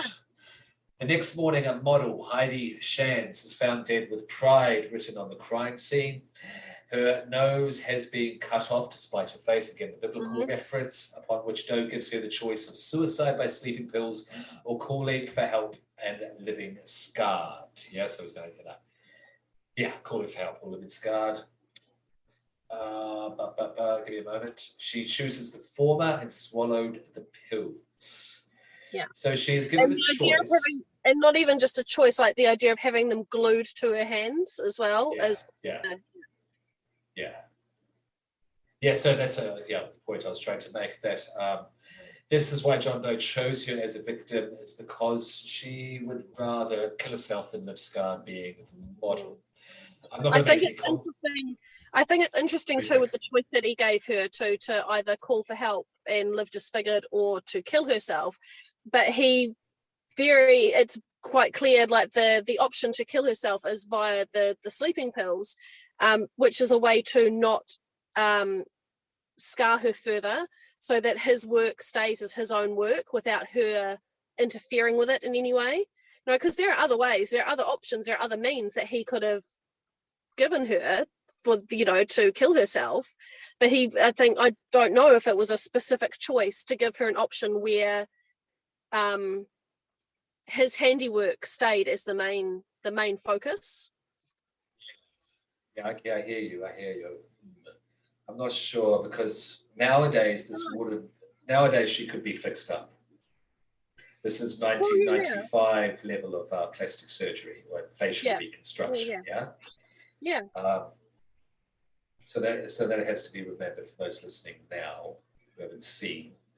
Um, I don't know. I don't know. This is one of the le- this isn't in competition for the best. uh, no no i don't think No, so. I just i mean i just looking at it you know he could have he could have put a gun in her hand you Yeah. know but then that would have interfered with the yeah. his handiwork you know essentially he, he would have had to be damn sure that this is the choice he was, that uh, she was going Yeah. to make. Um, not jigsaw at this moment with Saw. no Yeah, yeah, you know what I'm saying? Yeah. and this again is probably that would maybe indicate a lot of very meticulous research and having Yeah. to maybe even having some kind of um, personal information or relationship or something with Yeah. her to be that certain that someone's going to make that choice Yeah, yeah, yeah. Good. or was good. it a choice i mean who knows who I don't know. Yeah, you don't know. Yeah, you don't. you don't actually know because she's put into the sequence to get to the final act, the grand Yeah. climax of his yeah, Yeah. his show, John Doe's show. Okay, she uh, chose to form swallow of the pills. As the detectives return to the police headquarters, John Doe walks up to them, his hands bleeding. Okay, okay, let's not rush too far into that because this is amazing. this is amazing. and that scene this this is yeah this is beautiful like him stepping out of the taxi and again this is like all from that particular point of view like stepping out of the taxi and just walking in and yes. all fucking hell breaks loose Okay, let's just get to the moment and then we'll break it down. As the detectives return to the police headquarters, John Doe walks up to them. He has gotten out of a taxi. You don't see him yet. Uh, you see his bloody fingers, yeah? Yeah. Um, you don't know that he's cut his fingernails off, fingernails, uh, his fingerprints off yet. Um, but you're thinking, who the hell is this guy? This has to be John Doe. What the hell is he going to do? be covered in blood, bandages on his fingers, like it's yeah, yeah. what's he already up to, uh, what's he about to do, uh, and he walks into the precinct. Uh, Mills and Somerset are going up to the stairs, and he yells out, "Detectives!" Yeah. And he pretty much near whispers, "You're looking for me." And and there you see, oh my God, what the f? Kevin Spacey is John Doe. Kevin Spacey is in this film. Yeah. Um, and then uh, Somerset comes down with his gun. All the detectives, and all the other police officers realize what the hell is happening and who's standing in the middle of the precinct. hmm Um, and then he has to get down on the ground, handcuffs. But before that happens, I'm not sure if it's Somerset or Mills that he says softly in that spooky ass Kevin Spacey way, I know you. Yes. Yeah, yeah. Yes. It's Mills. That is Mills. Yeah, It's okay. Mills. Which makes sense for the phone call as you were talking Yes, about in the apartment. Yeah, and- I'm and- And bearing in mind that what is going to happen has already happened in some way. Yes. Yes. And it's another sort of point at him specifically, you know, that very good. Yeah. Yeah, very good, very good. Yes, you've got a good forensic mind for this type of investigative mind, detective mind there, for this type of film, this type of plot, absolutely. Now, saying that, uh, we are 741. Shall we take a break? Here's a message from the devil, playing around. I don't want. Here's a message to the fuckboy you've been keeping around. I will kill you. Bodies out, moving the dirt. There's people gonna die, man, the scene is absurd.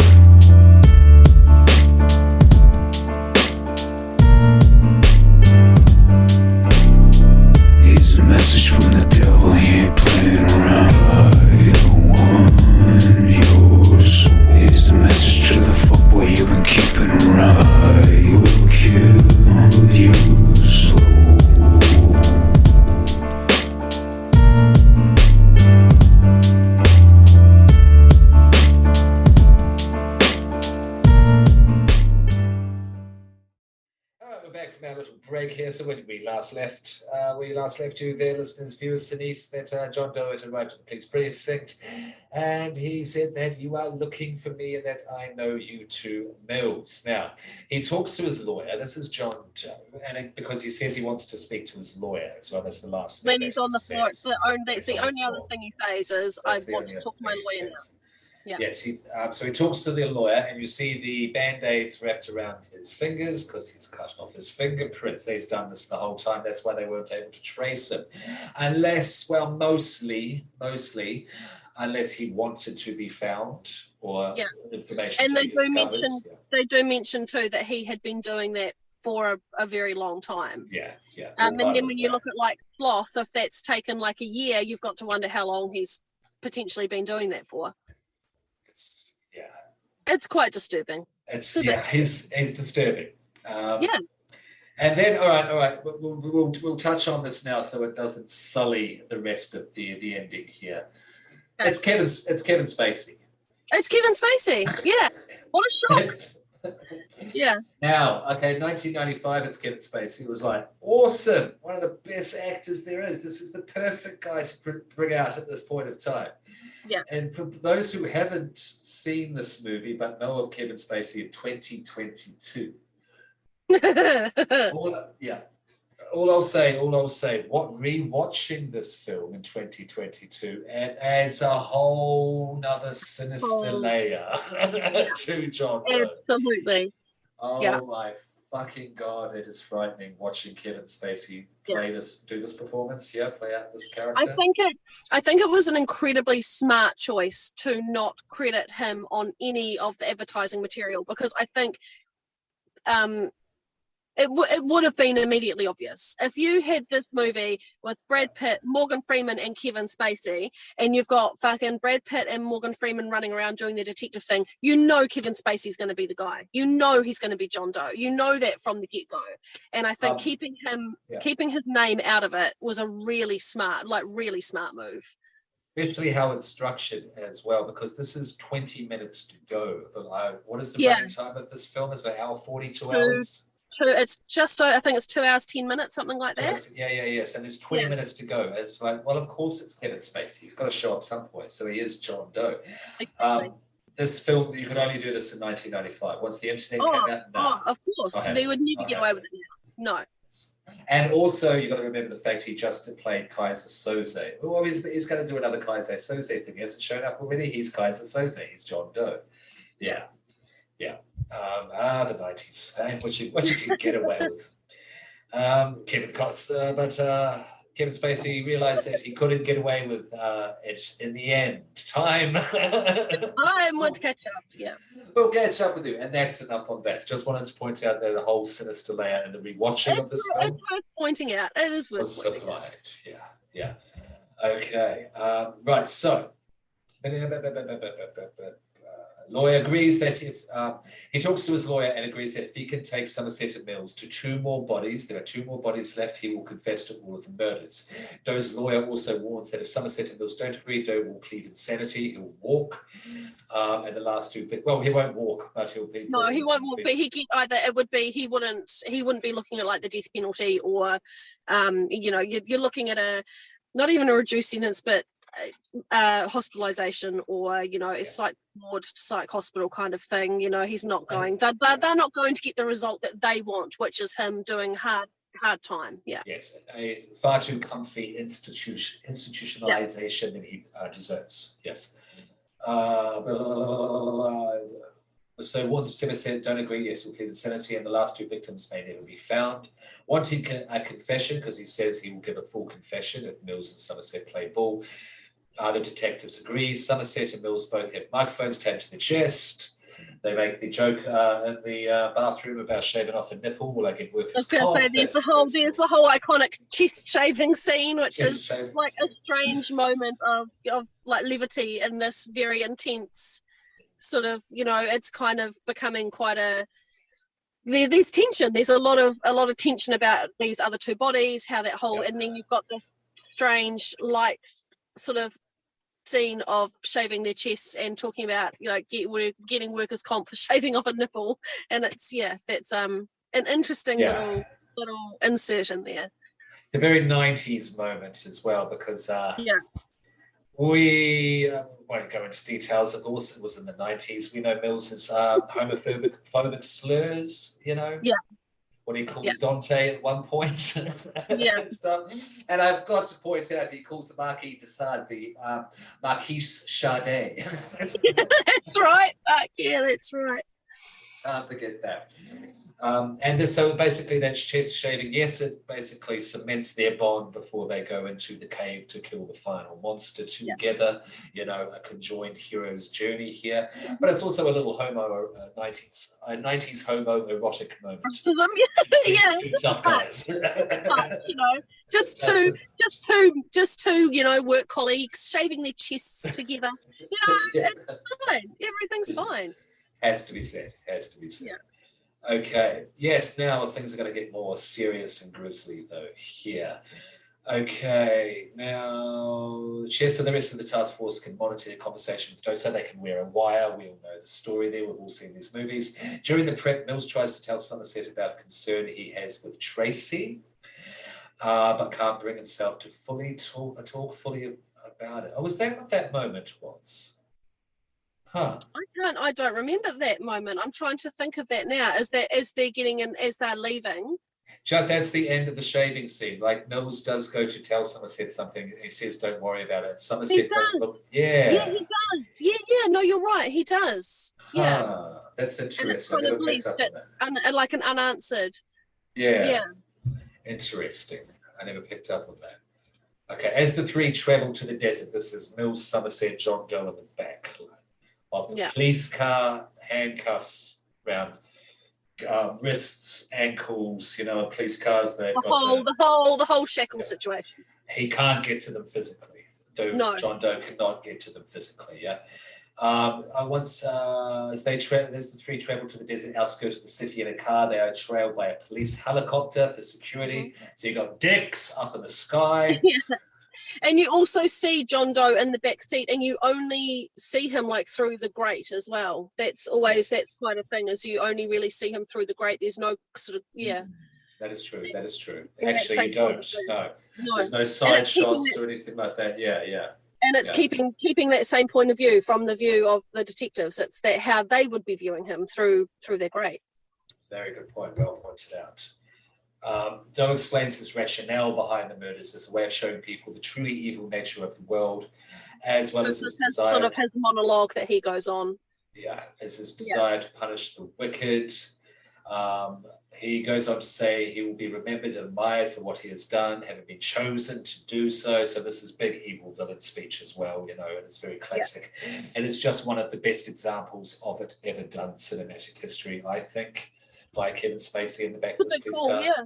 Yeah, I think it's brilliant because of the modulation. Like he is calm, but he is frightening. Um, Yeah. You know, he modulates his voice slightly, but when it does, it's so incredibly effective. You know, when um, I forget who says, "Do you like um, uh, murdering innocent people?" He goes, "Innocent," and he has a little bit of a high. of, and so again, like the majority, almost, of- I think almost all of that conversation is between Mills and John Doe. Like Somerset doesn't really come into it. There's there's shots of him like looking in the rear view mirror Yeah, and things yeah. like that, and he's obviously paying attention. I think he speaks maybe once, maybe twice. yeah, he's reacting with his all of that. thoughts. Yeah, Yeah, some in of it, which you, Mills. yeah. Yeah, which you can um, see in his eyes, where the shots Yeah. to Somerset's eyes and his reaction. Yeah. Yeah. Uh, because Mills is the hothead, and Somerset knows from the get that he can get to him definitely. But he also knows Somerset is listening, though, as well. Yes. Yeah. absolutely. Um, okay. Uh, but, but, but, he goes on to say he will be remembered in for what he has done, having been chosen to do, do so. As Doe speaks, the disgusted Mills is driven to rage and screams at Doe while Somerset remains calm, but plainly worried. Yes, Somerset is, you know, he is worried about Mills here. This is where too. This is that when he's screaming at him. This is the part where Doe, John Doe, um, points out to Mills that he is alive because he allowed him to live. You know, for the rest of the life, and he says to him, you know, um, that you'll remember, you'll remember this for the rest of your life, the life that I allowed you to live. And you know, I think that's that's where, and obviously, pushing that button in Mills, but also driving home the point that he he is the one who has the power, who has the control, who chose to give him life, and you're only alive because I let that happen. I made that choice um, Yeah. because I'm I'm in charge here. So when, Um, so when, so for when thin number seven can be executed, Mills is primed. He is emotionally, mentally primed. Yeah. Yeah. Yeah, it's diabolical. it Yeah. Oh yeah, goddamn diabolical. Um, now, once they reach the outskirts, and as I pointed out before, this is on the outskirts of California, so it's outside the hellscape of the city, which is the character unto itself, which I pointed out in vivid detail how that is so.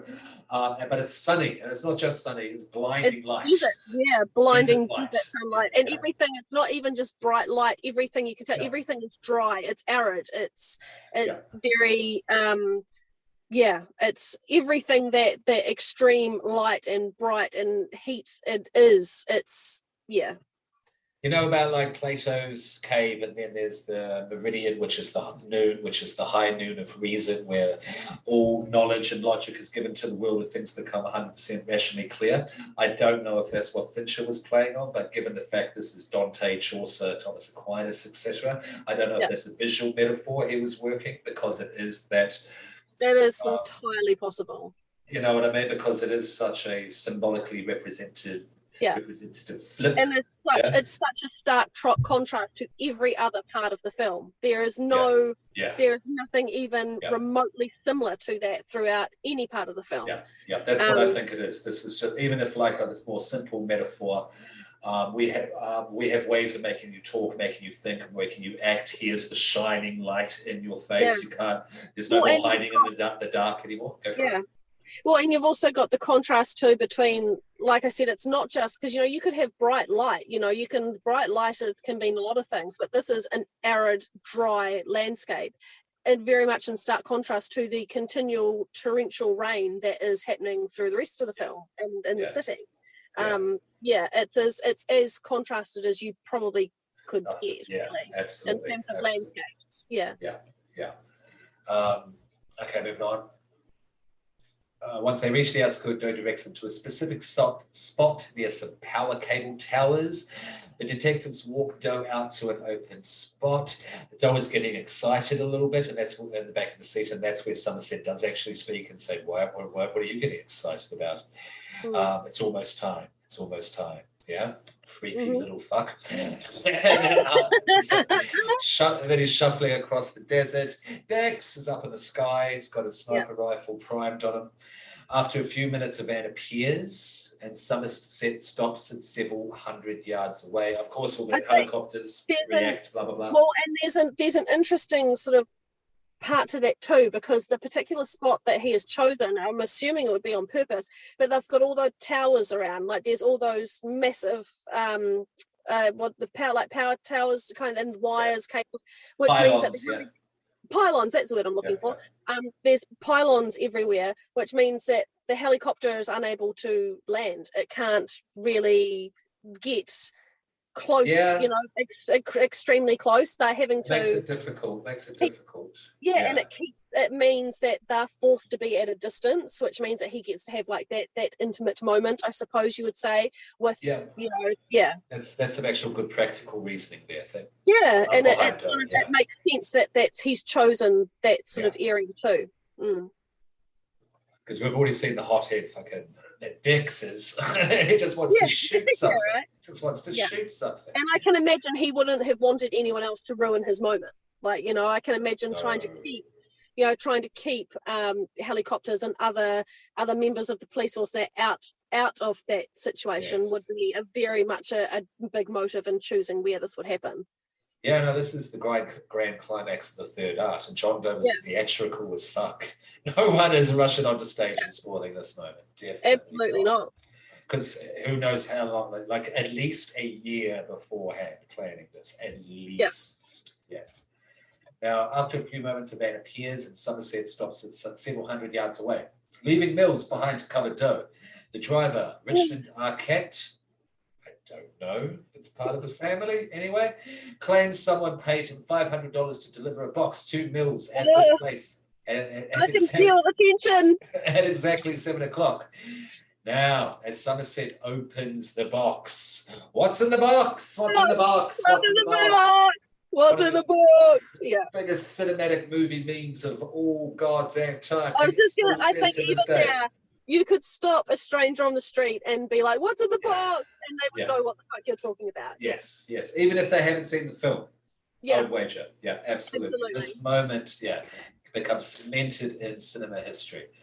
Um, this place at exactly seven o'clock, as Somerset opens the box, he recoils in horror from what he sees inside. He races back to Mills and desperately yells, Yeah, this is. I just think this is done really particularly well too. It it really re-emphasizes Somerset's personality and his, you know, wanting to do things the right way. Yes. and just his yes. reaction. He doesn't lose control. He never loses no. control. He doesn't freak out externally. He just knows It's a little bit, but he's quickly back on. He does, and he's quick, and he knows his first thought is to get the gun off Mills immediately. He's like, that Because is, you know, He- straight away, straight away. He knows what he has to do, and it's very, it's well I'm not done. sure if he's um, on the walkie-talkie or he's shouting at Mills. At some point, he go, does go. Doe has the upper hand. John Doe has the upper hand. Yes, I think he's Yeah. talking into the microphone to the helicopters because that's when they're saying you have to find us somewhere to land. You need to find us somewhere to That's land, it, and they're like, it. can't, Yeah, can't. yeah. But as you pointed out, they can't because of the setup. Mm. Um, well, not quickly. We're not quick enough anyway. Yeah. No. And Um, not at any not at any reasonably close distance either. Like they could, Yes. but it's going to mean a you know a, there's going to be a distance. Yeah. Yeah, yeah. Now, as he races back to Mills and desperately yells for him to throw his gun away, Doe states to Mills that he admires Mills' life, yeah, which you've been talking about, to the point of being envious. This is envy. and this is where it starts to click about what's going on. And this is when you know because you you know there's been the five sins. And this is when you start thinking well hold yeah hold on a minute. You've got Yeah. envy and and wrath. Left and Yeah, how is yes. yeah Yeah. Um, now, envious of his wife and the love they share. Uh, yeah. Now, and also his and life as well. get in the box that's when that starts right yeah, here Yeah, yeah. And the simple life that Mills share, uh, Mills lives as well. well. Inverted quotation marks, simple life as well. Yeah. Mhm. Um, he goes further, saying he visited Mill's home and that he tried to play husband. So that's what I'm talking about. The simple Didn't life, go well. life. Yeah. The nuclear family, if you will, uh, with Tracy that day, but it didn't work out. so he took and a he a souvenir. souvenir instead. Mhm. Now, envy, jealous of Mill's simpler life. There you go. He also reveals to Mills that Tracy was pregnant. Yes. And then she begged to be kept alive for the child's sake. Now, this is my favorite moment in the whole damn film. Favorite bit of favorite delivery of dialogue, anyway, is Mhm. when um, that uh, because he is going, "What's in the box? What's in the box?" He's already told you. He's already told you. Yeah. Um, I think maybe don't jump ahead. Let's stay where we're at. Um, no no that's no that's where we're at that's yeah that's pretty spot on Okay, and then he says uh, when Mills finds out that Tracy was pregnant, and then Doe finds out that Mills didn't know. yes because he And said and, and he looks at somerset and says he didn't know. yeah Do you remember that little, oh, almost little miniature little Yeah, orgasm of beforehand, like, pleasure? oh, just, yeah, that's oh, great, isn't it? Wow. know. This Yeah. has just made it eat. Well, I'm an. I'm a Yeah. genius. it was It's so smug. simple. It's smug, is what it is. It's that smug ah. Oh. self satisfaction. Yeah. and and then you see Kevin Spacey delivering that line of dialogue. What you know about that man at that moment as well, it's just like this is this is evil. I am watching the uh, conveyance of this evil soul in this moment of acting of, of screen Yeah. production. Yeah, Mhm. it's a sinful film on many levels. Yeah. Okay. Um, uh, but, but, but, but he also reveals to Mills that Tracy was pregnant and that she begged to be kept alive for the child's sake. Mills, despite the pleading of Somerset, is also devastated by his wife's death and knowledge that she was pregnant. Uh, now, he doesn't quite, and then it goes, then Doe goes, uh, basically at this stage, Mills knows what's in the box. Somerset certainly knows what's in the box. And then Doe is saying to Mills, come on, become Wrath. I need number seven to be played out. I need to finish my master. He needs to become right. Yeah. The final work. So fucking well done. Yeah. Um, now, what's really done well done is uh, Brad Pitt's moment here as well. I will give it to him because you've seen the build up. You've seen with Yeah. the struggling to knock on the door or not. You Mhm. know what I mean? You see, as you pointed out, being played by Mills uh, Doe the whole time on the phone, etc. How Mills runs by emotion. He's a really good guy. He is probably the goodest guy of them all in this movie, but he Yeah. th- thinks with his heart and becomes clouded and sees red. Yeah. Um, red to the point of becoming wrath. Beautiful little moment where you see Gwyneth Paltrow's, Paltrow's Tracy's face, subliminal flick, yeah, for a frame. Very, yeah, very quick. Yeah. Yeah, and then bang, he becomes red and he shoots Dill in the head. Yeah. Yeah. So apparently it was meant to be Somerset who was going to There we go. Yeah, we can go into this. Go for it. Yep. Yeah. Well, what just that's this way, and then and it was Brad Pitt who was like, no, because if, if so, you know, someone of that, someone of Mills's character, of his personality, you know, someone murdered his wife like that, he's not going to let someone else take that that moment, that you know, that from him, you know, that's which I would that I think is pretty. I think that's pretty true. I don't think I don't think it would have been as believable. I wouldn't have bought into it as much if Somerset had shot him. I think it had to be it had to be Mill. Um, it was also there was the original test screening and there was also Mills shoots John Doe in the head and this instant blackout. That's it. Oh, Yeah, that's the original what Fincher wanted, and he's still angry to this day that didn't happen. So is Brad Pitt. Oh, I think I think that would have been really effective. I would have liked that. Yeah. Um, I, think, I I, don't know. I think the bit afterwards. I mean, it's fine, but it's a bit. It's a little bit superfluous. I mean, you don't. There's nothing else is really. uh, It, it just. I suppose it ties up in a neat little bow, but it's not necessary to the whole. it's, it's very studio ending to a movie to tie it up in a bow to give some sort of resolutions. Just viewers, if you listeners, if you haven't seen it, what happens? Um, John Doe just stumbles. Sorry, John Doe. Mills stumbles away in a bit of a daze. Yeah, but he's eventually put into the back of a car, and um, I don't think you can see that happening. It kind of fades or cuts out, and it just comes back, and he's in the back yeah, of the car. Yeah, yeah, yeah. And then is it um, Somerset? He's back at the office. Yeah. And then Yeah. is it um, chief police says, uh, police chief says, "Are you going to stick around? What, what are you going to do now? I'll be around." Something along those Yeah, lines. yeah, Then there's the, but the big ending is how they wanted to.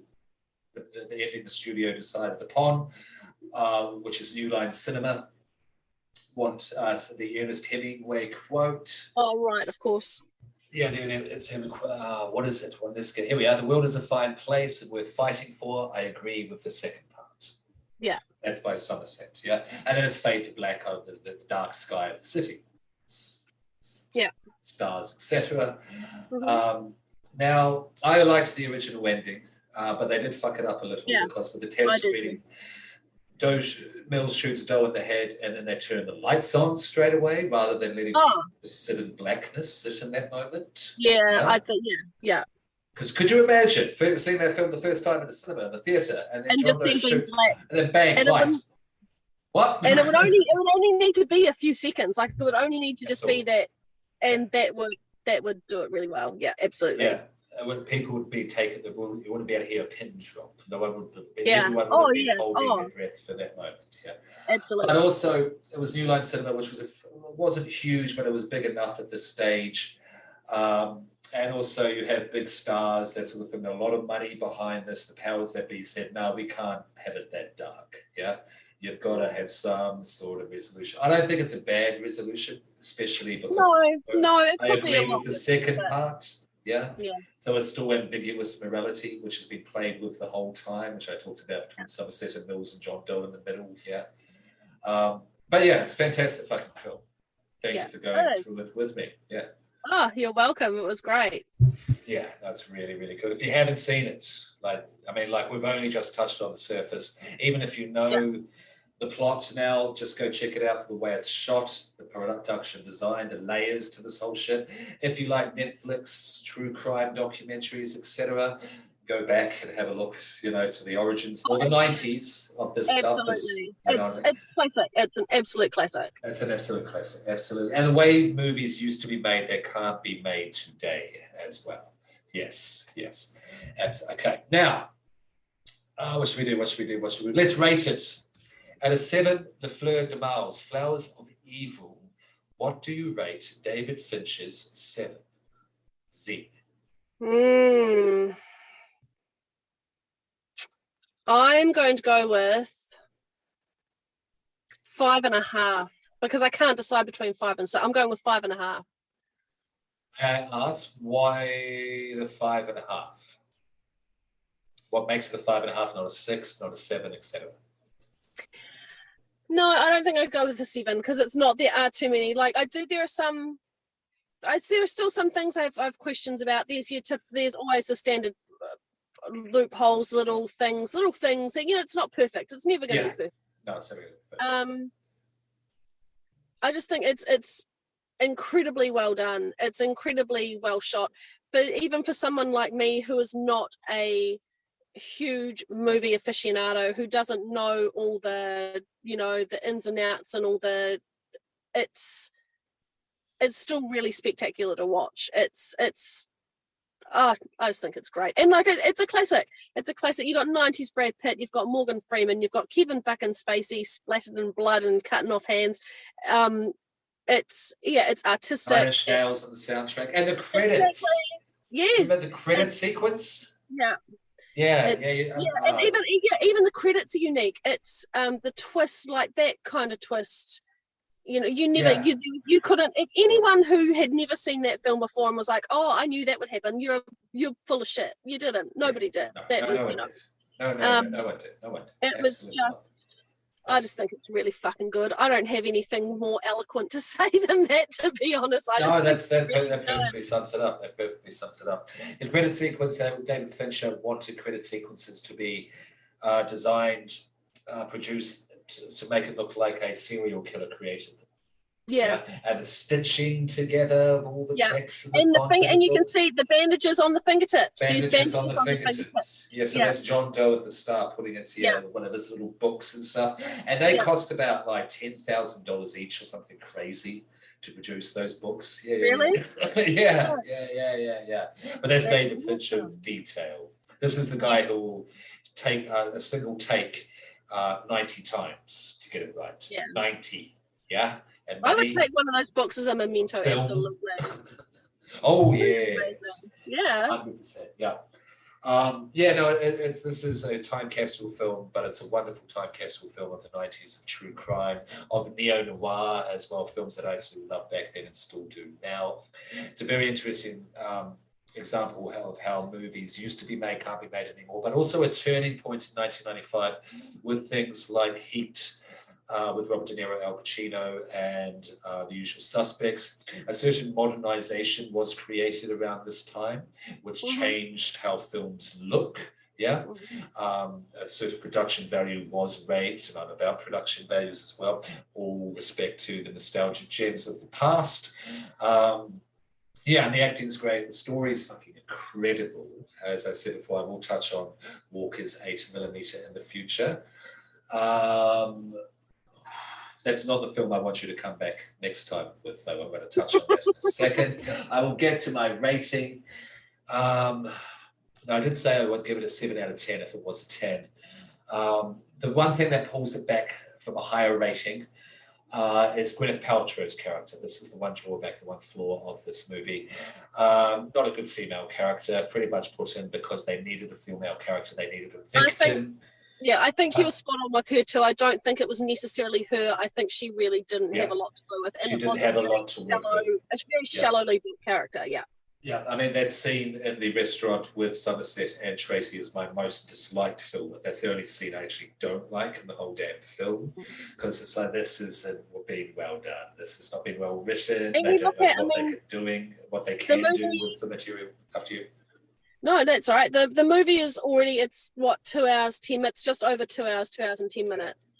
Um, and you've got you've got to look at it to where they didn't even really leave a lot of opportunity to put more of her in there. There wasn't, you know, there was so much else Yeah. going on. Um, yeah, but you know, it, it it kind of was something that needed. She did need to be fleshed out just a, a little bit more, just a little bit more. I mean I understand within a neo noir world that type of character, but you need the femme fatale to balance it out Yeah. as well. You know what I'm saying? Yeah. Mm. So a little bit of misrepresentation there. Um, Yeah. But as you say, um, he's had, he's, as you say, no one's perfect, nothing's perfect. And Fincher has certainly had fantastic female characters in his later films. Uh, if you go and look at Helena Bonham Carter in Fight Club, you look at Rooney Mara, Mara Mm. and Girl with a Dragon Tattoo, she's Yeah. kick ass. Absolutely. Um, so, but that said, I'm going to give it a five out of seven. Flowers of you. Yes. Cool. Um, but yeah, still, that's high. That's this is. I will go back to this film many, many times and rewatch Yeah. it. The rewatchability. I, I know that's not it's not going to be my final watching for sure. No, the rewatchability is huge with this Yeah. film, definitely. Okay, now let's do a quick. Well, this is okay. Sinise, as you know, the gimmick on my gimmick is the Seven Deadly Sins. Does this film represent, demonstrate the Seven Deadly Sins, whatever film that we are looking at? And It is called Seven, about the Seven Deadly Sins. So we won't go into too much detail with this, but it has to be done for completionist's sake. Pride is pride in this film. Z. Yeah. is greed in this film. let's stop. Let's stop. There are all seven sins are represented in this film. It's the whole damn gimmick of the movie. They're even labeled for us. They're even Yes, they're labeled. even labeled. Now, better question. What's your favorite sin?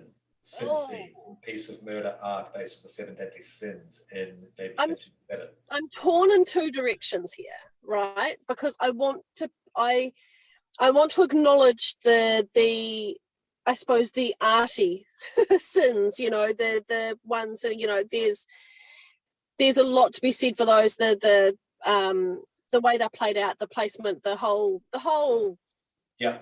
bang of it all. Um, in those, I think, I think probably sloth is my Okay. favorite Yeah. of those five. It's a really hard call because lust is up there for me too. Like because that yeah, that's a really a really hard sort of competition there. But I think sloth purely because I think um that little jump scare was a real a moment.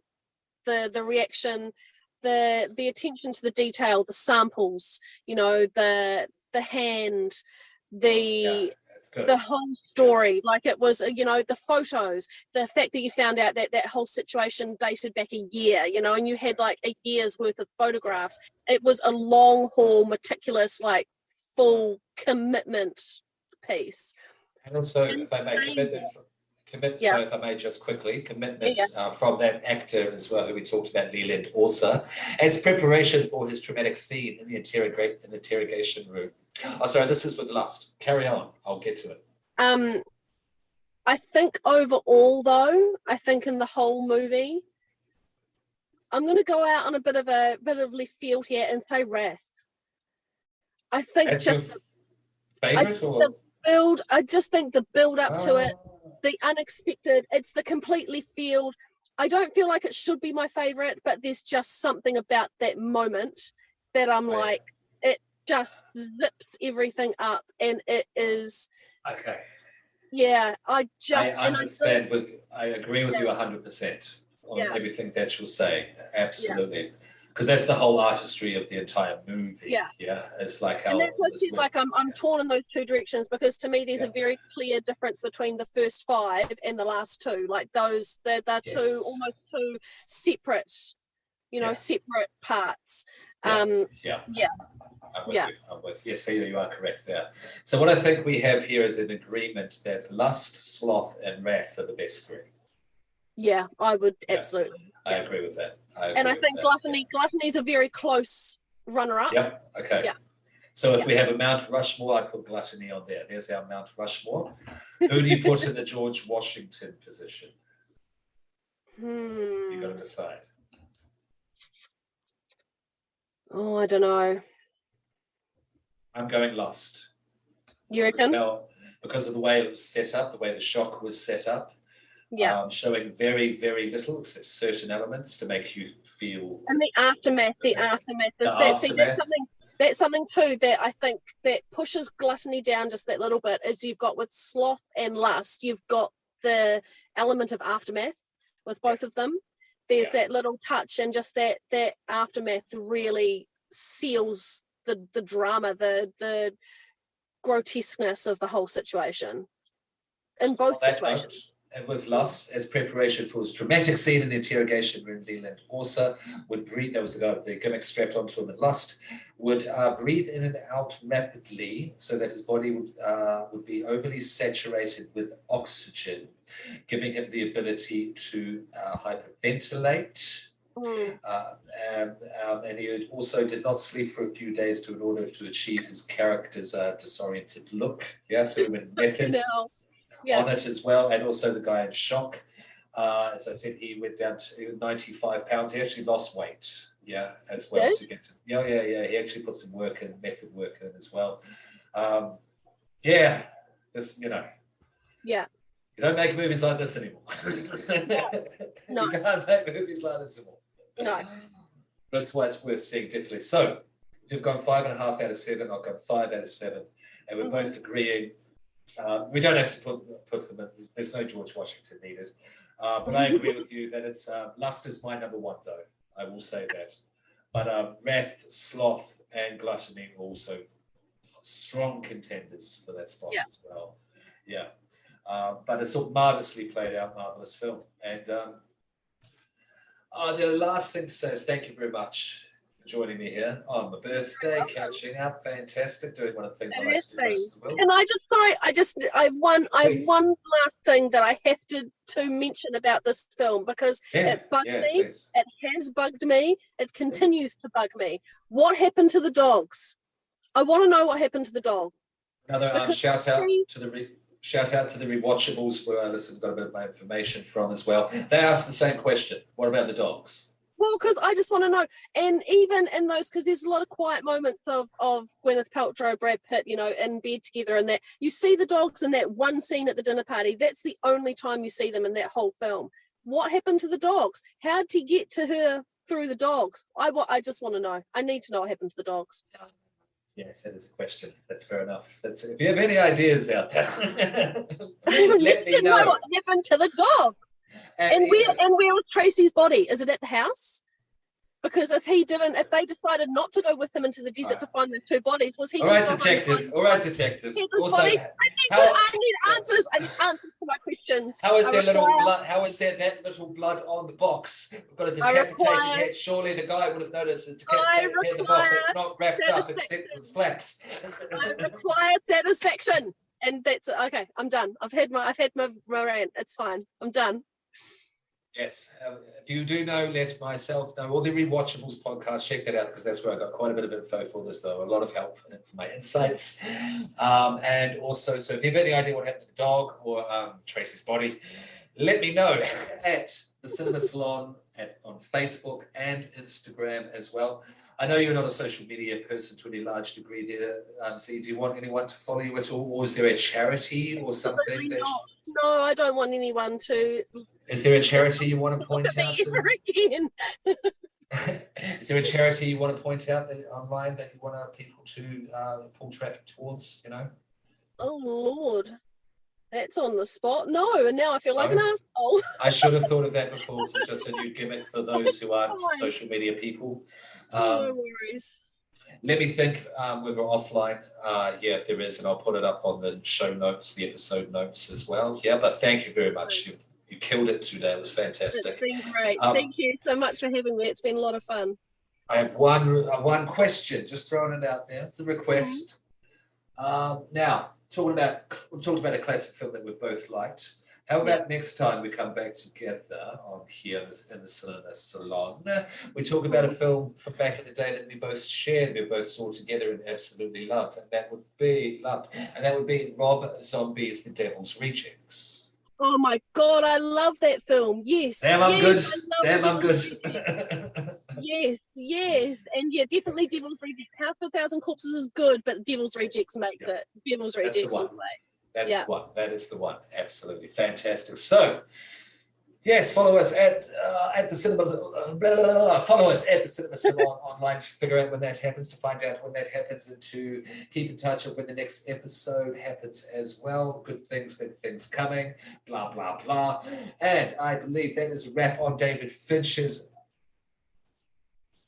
Seven from 1995. you were about to say Fight Club. I could see it. I was. And the doors of the Sinema Salon are now closed. Fade to black.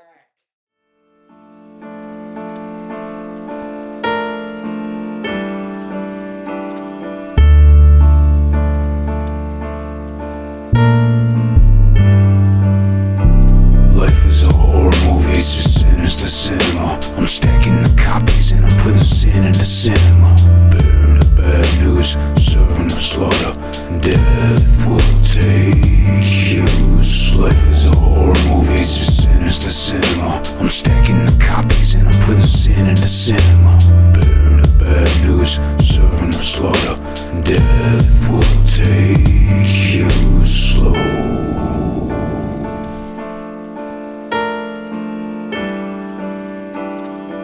Here's a message from the devil, he